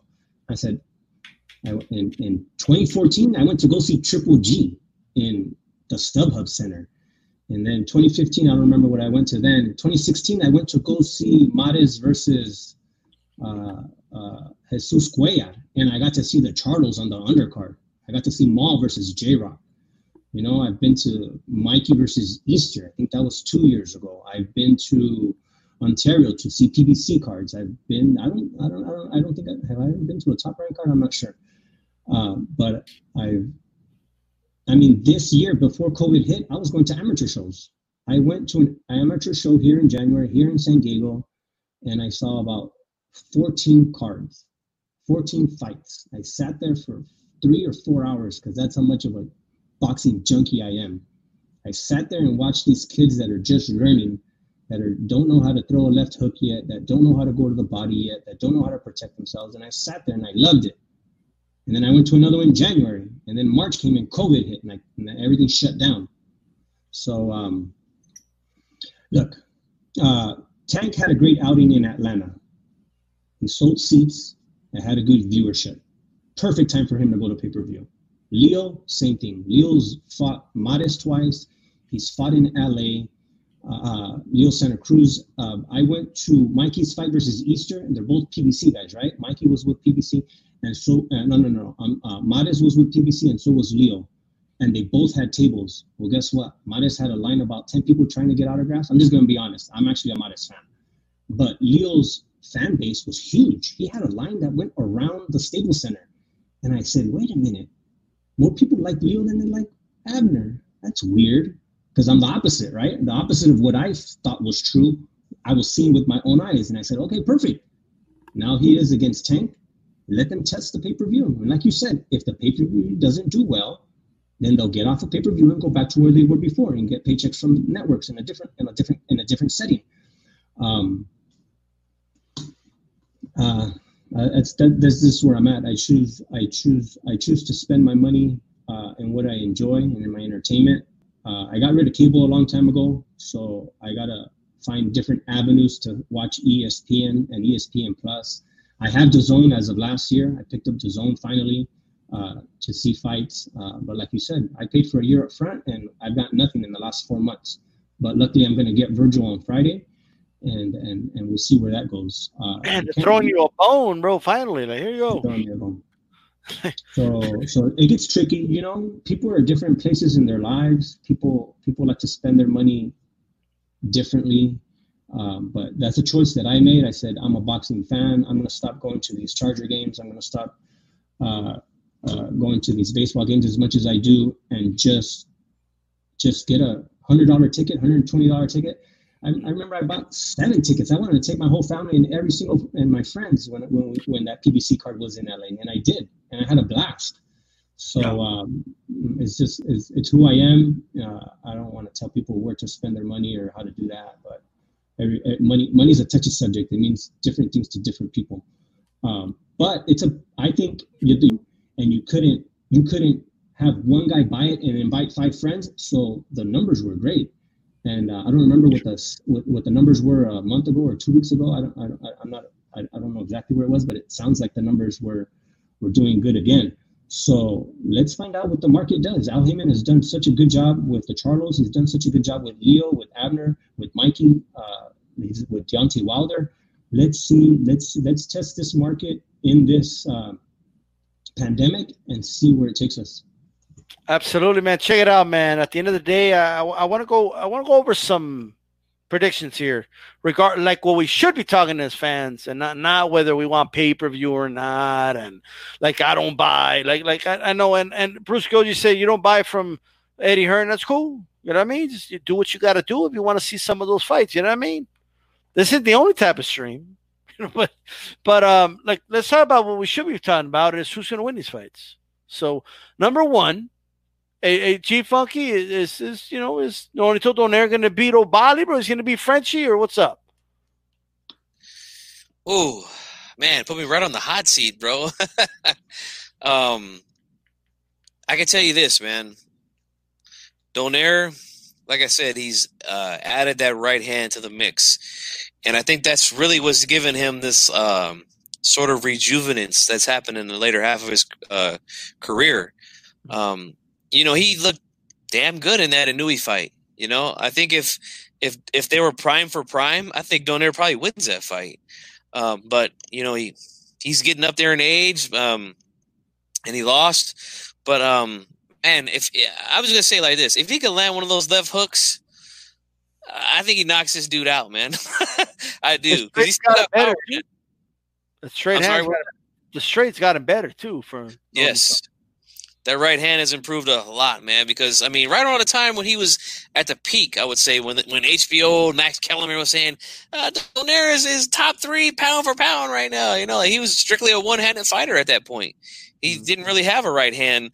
Um, but as time went on, he's he's made some adjustments, man, and added that to the mix. So, um, I don't know, man. I just think I think if he catches him clean, he can put him out, though, man, for sure. Uh, okay. I have to I have to study the fight a little bit more. I mean, I know you throw me on the hot seat right now. I got to go back and study little. I hear you. More, you know? I hear you. Check it out, man. If he wins, and Nonito wins that fight, I mean, it'll set up a good rematch of Rigondeaux, in my opinion. That's a that's a fight that they could do, and I wouldn't mind revisiting, despite the fact that the first fight was pretty clearly um, Rigondeaux fight, but I, I, wouldn't mind seeing it again, especially if Nonito Donaire can win a title against this pretty, you know, Bali's a pretty solid fighter, and it will be interesting. Has Rigondeaux slowed down a little bit? So that's, that's why I want to see that one. Uh, Sonteo, man, uh, Derevyanchenko against Jermall Charlo. Who do you think wins that fight? I think uh, Mal pulls it out in 12. Um, I think it'll. I think Mal was Mal's going to have to dig deep but I think he has what it takes. Um, but I, I got I got Jermall versus Derevyanchenko in 12 unanimous decision. All right. Chief Funky. What about the other Charlo?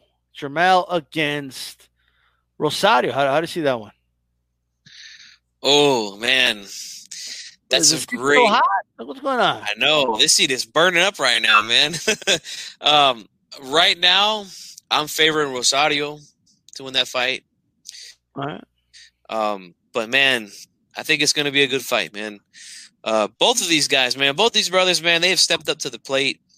They've got some nice challenges in front of them, man. And I think that um, Jermell is he the one that at 154, and then Jamal's the guy at 150 at 160. I get him confused, man. but um, I think he's got uh, the tougher matchup for sure. I mean, don't get me wrong, Derevyanchenko's no pushover. You know, he can fight. Um, we saw that against Triple G, and um, he's, he's he fought hard against Jacobs. So you know, he he can fight, man. But I think that Rosario is is man, he's gonna be a, a, a tough fight for Charlo, man. I would favor him just slightly right now, man. Out 92 Cool is confident. Says big uh big dog. I think 154 is Charlo. That's Jermell. They're trying to count the 154 pound Charlo. It's hilarious.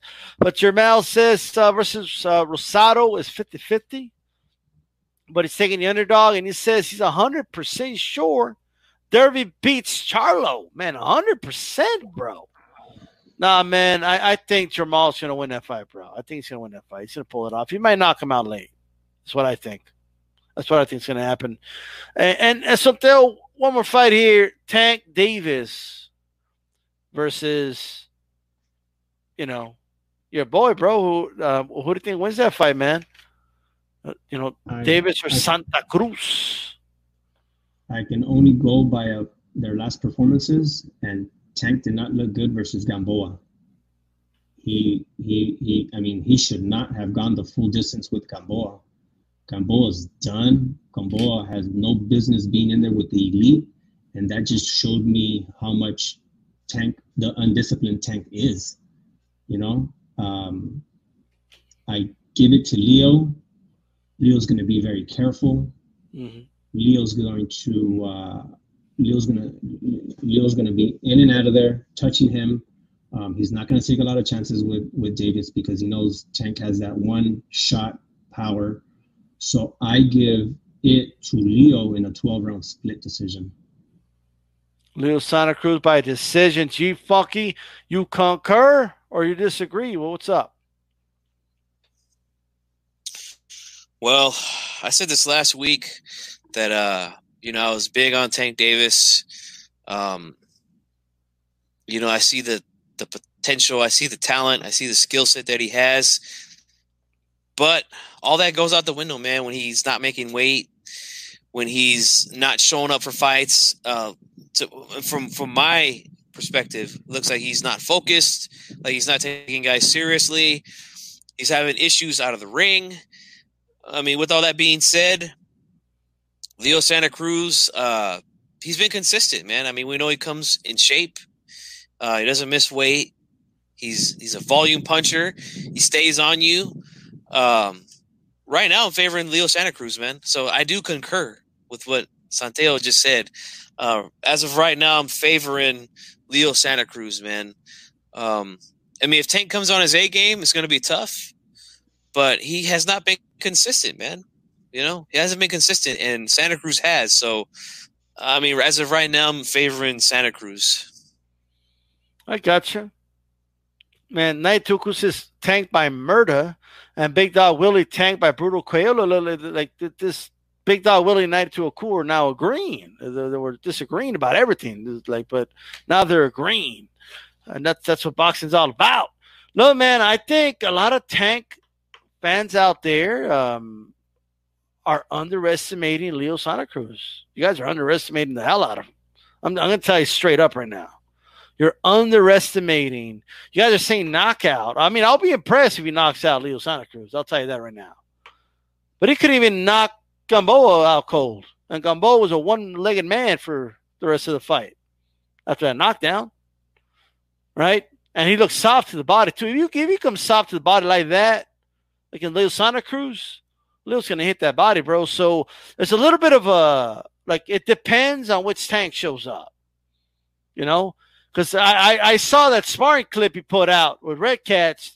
You know, he, he only released 20 seconds of it, but I also saw the love handles. So I saw that, right?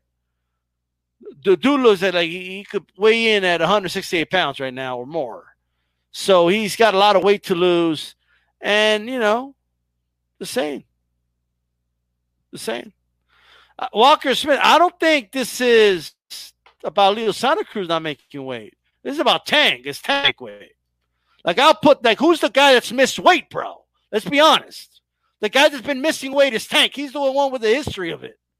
So this whole idea that Leo Santa Cruz the one, nah, dude. Like uh, the reason I'll bet anything. The reason we got two belts on the line from two weight classes, okay, in all, in all seriousness, man, or maybe you meant Tank, or maybe you meant Tank, but I'm just saying, you know what I mean? Big Dog Willie, I mean, look, he ducked Rigondeaux. That's it.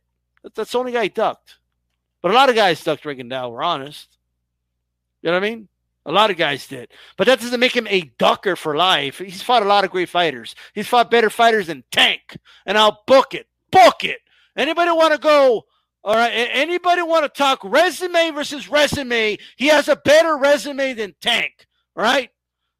And I, I, all I'm saying, when they brought Lomachenko's name, dude didn't talk much. Right. One minute is promoters trying to make him look bad. Next minute is promoters trying to, you know, you know, you know, protect him. And the dude's all over the place. Tank is a letdown waiting to happen, just like Adrian Broner was.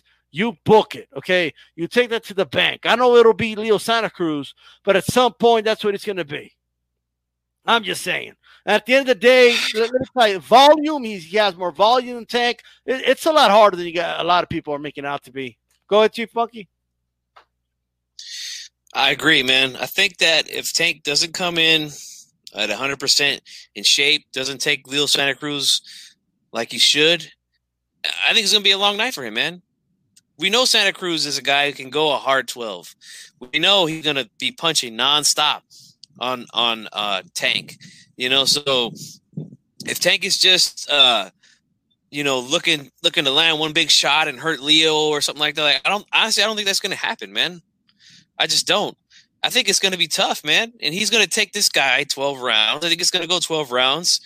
And, you know, we're going to see, man, if Tank is disciplined enough to get in a gym, make weight, and come in with the, uh, the right game plan against Leo Santa Cruz. We know what we know what Leo Santa Cruz is about, man. Every fight he comes in, he fights the same way. You know, we know what he's about, and he always makes weight. You know, he's been consistent, man. So that's that's the main reason why I'm rolling with it, man. I know. Tank's got the faster hands. You know, he's he he utilizes the Mayweather uh, defensive style and things like that, but he's not Mayweather, guys. He's just not. so you know, we'll see, man. I mean, I give him credit for taking a, a good fight, both of these guys, and uh, you know, I've criticized Leo Santa Cruz in the past a lot, especially for ducking my boy Rigondeaux like he did. Um, but you know what? This is a good fight for both of these dudes, man. Yeah, look, I mean, I, I, get you, Big Dog Willie, but but he's fighting Tank, bro. Like like the way some some people talk about Tank. I mean, you would think you were going to give him credit for fighting Tank. You know what I mean? I'm just saying. So, the, like, and maybe there's a reason he's fighting Tank and not Gary Russell, right? Maybe there's a reason he he went ahead and fought Tank and not Rigondeaux. You know what I mean? Maybe there's a reason for that. I don't know if you guys have thought about that, but he seemed to have no problem signing to fight Tank. I wonder why. You know what I mean?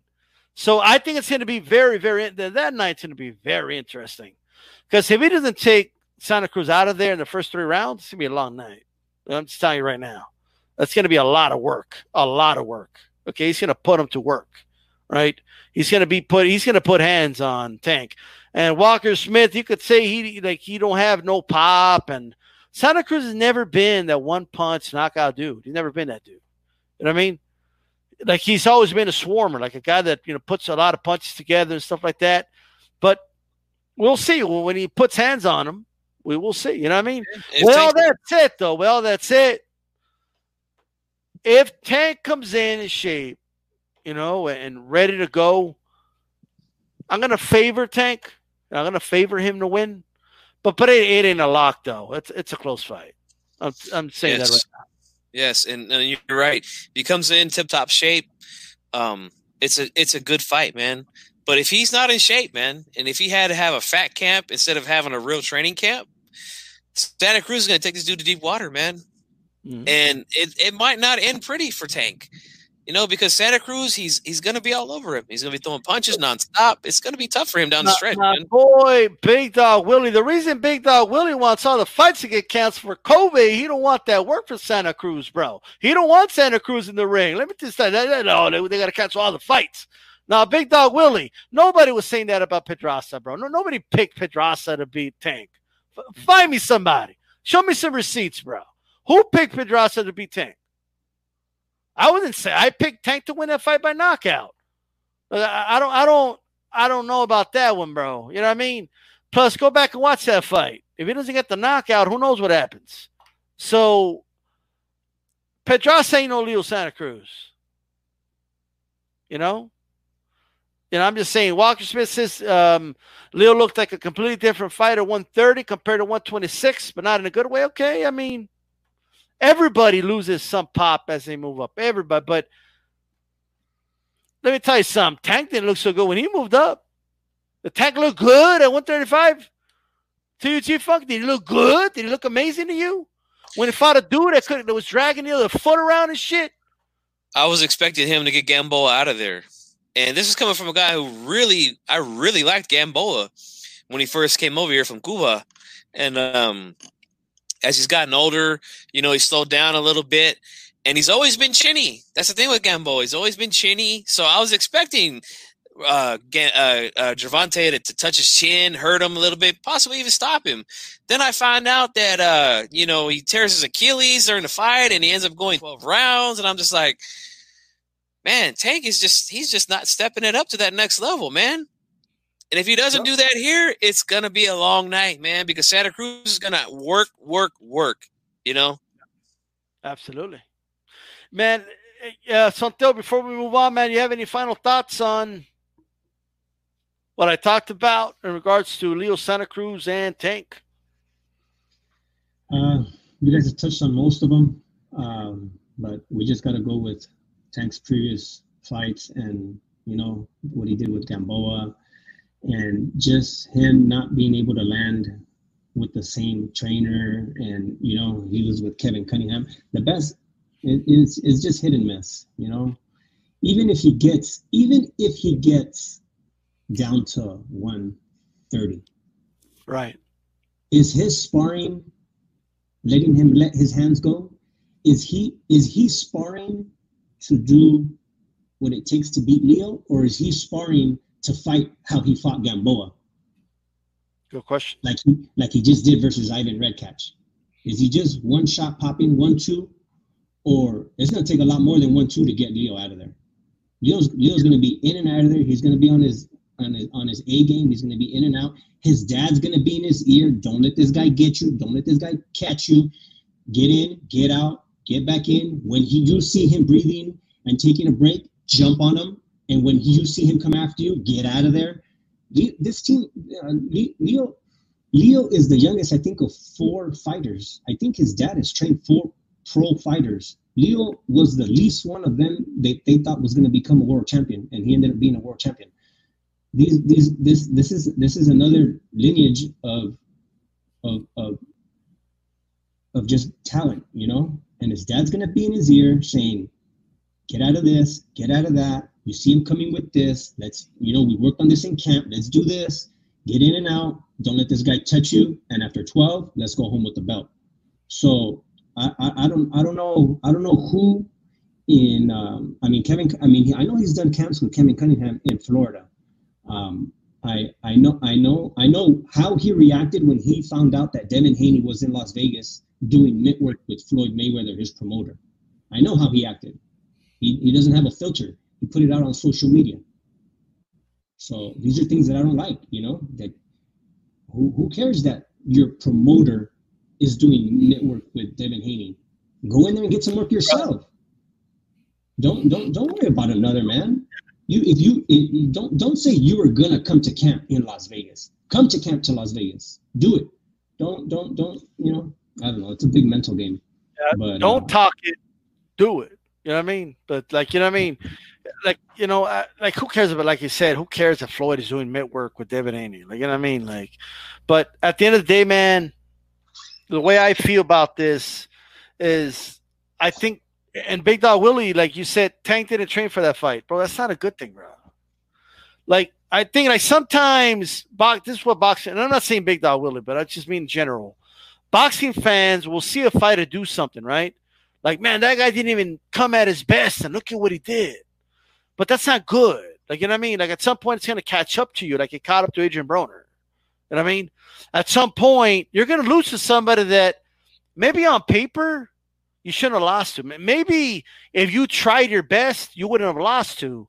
But since you just you're not consistent, you end up with an L on your record that you probably shouldn't have had.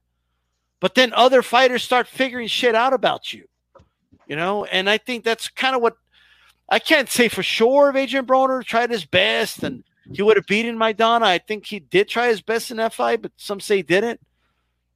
But it's not a good thing. Like it's not like you can't get Solis and man. But if he did train, he would have gotten Gamboa out of there, right? But the red flag is he didn't seem to have trained that hard for that fight. That's a red flag, especially for fighters at this level. Like the reason Mayweather stayed undefeated, besides you know avoiding some fights, especially at welterweight, but besides that, is because he always came in shape. He always brought his best. You know what I mean? And that that's that's one thing that May, you cannot take away from Mayweather. You always like you knew he came in in tip top shape, all right, and he was he was ready. You know, I think that's important. Um, I want to go ahead and uh, do some here, but before I do that, G Funky. Anyway, moving on. anyway, moving on. Uh, shout out to everybody in Leaving the Ring Network uh, watching on archive. If you're watching or listening, I'm sorry, on on uh, iTunes, make sure you you know give the show five stars. You know what I'm talking about. Okay, make sure you throw a jab at the like button. Okay, if you're watching on Facebook or on YouTube uh, or on archive, make sure you do that. Check it out we were going to talk about this last week. We didn't get to it. So, just really quick Andy Ruiz, Chris Arreola rumors. G Funky, how do you feel about that potential fight? I'm sorry, man, but I thought Arreola was done, man. I mean, I thought that's what he said after he lost to um, who was that kid? Uh, uh, Kownacki, I think. Uh, I probably butchered his name, but uh, I mean, that was an entertaining fight. We all know that Arreola, you know, he comes to fight and things like that, but he's just not who he used to be. Um, so that's just to me, that's just a, a stay busy, uh, easy work for uh, Andy Ruiz. And you know, we're gonna see, man. I know I made a video yesterday where I said that Reynoso was overrated uh, for me, this this is really going to tell me something about his training methods, how he does with uh, uh, Andy Ruiz, because we know Ruiz had a history of, you know, not being disciplined, not training the way he should be.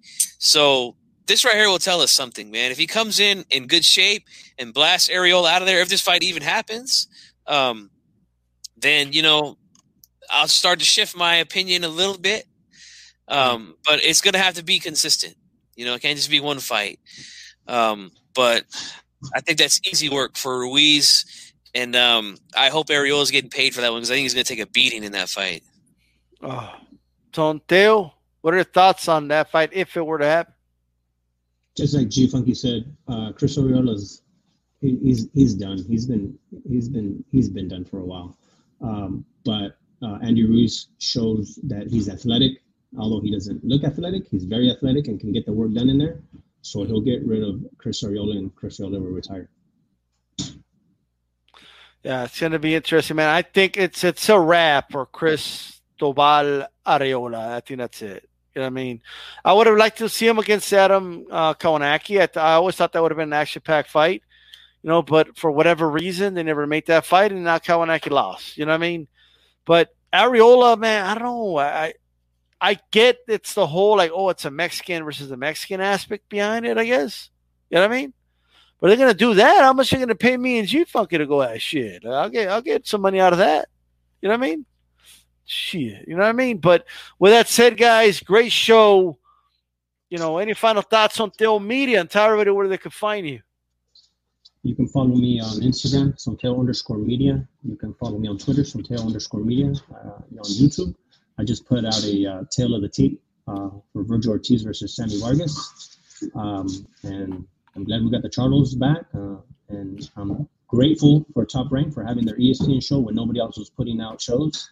Um, but but I'm glad that uh, that Showtime and Al Haymon are, are, put that great schedule together. One thing to uh, to think about, and I know we're going to hit the flu season, and we're during we're we're, we're with COVID nineteen, is that they've put cards back to back to back, and just like Mikaela Mayer tested positive and went home to Colorado, and you know came back a month later, tested negative, and then got, got was able to fight. So I'm glad that they have the next uh, five months covered, and that if certain fighters or certain trainers test positive, they can uh, go home, rest up, get better, and then and then uh, hopefully get back on a different card. So, so until media. There we go, man. Chief Funky, give us some final thoughts. Man, this was a great show, man. Uh, again, I want to say, you know, top rank. You know, I'm glad that they did what they had to do. I mean, at times it was rough, and at times it was good. Like I said, we got a few upsets. We got guys that came back and fought multiple times in the bubble. So, you know, I'm glad that they did something at least for us boxing fans. You know, because it was getting it was getting pretty bad, man. There's no other sports to watch, so you know I'm glad that they they, they gave us something. Um, real excited about the um, the PBC pay per views and cards that are coming up. So um, you know we're gonna get back into this thing, man. Full swing, it looks like. and I'm excited. Uh, Vergil Ortiz coming up Friday. Can't wait to see that one. Um, and I just, you know, hey man, Oscar Valdez did his thing. I know you guys didn't like it, but um, you know, I didn't think it was that bad, and I think I still think he's going to beat Berchelt. Just my opinion. Um, and I just want to thank everybody that came to support the, the, the show tonight. All the super chats. Make sure you subscribe to everybody here. Follow me on Twitter. Follow me here on YouTube. Uh, G Funk 84 Boxing. And that's it, man. For the one half of the Hispanics causing panic and the leader of the Wolf Pack. Thanks for watching. Man, let me say this from HCP Hollywood. Um, definitely going to do his thing. Beat Valdez with ease. It's not. It's not a tough fight to call, bro. I'm sorry. It's not. Like, it's not a tough fight to call. But like even like, I'm going to be right. I'm. I don't even want credit for it. It's that easy of a fight to predict. But but with that said, at the end of the day, Chief Funky, you know, you'll get full credit if uh, Valdez win. I'll be shocked. But with that said, you guys go back, man. Listen to the beginning of the show. This is D Style Boxing. What do we say, Chief Funk? Keep it boxing. Keep it boxing. We're out.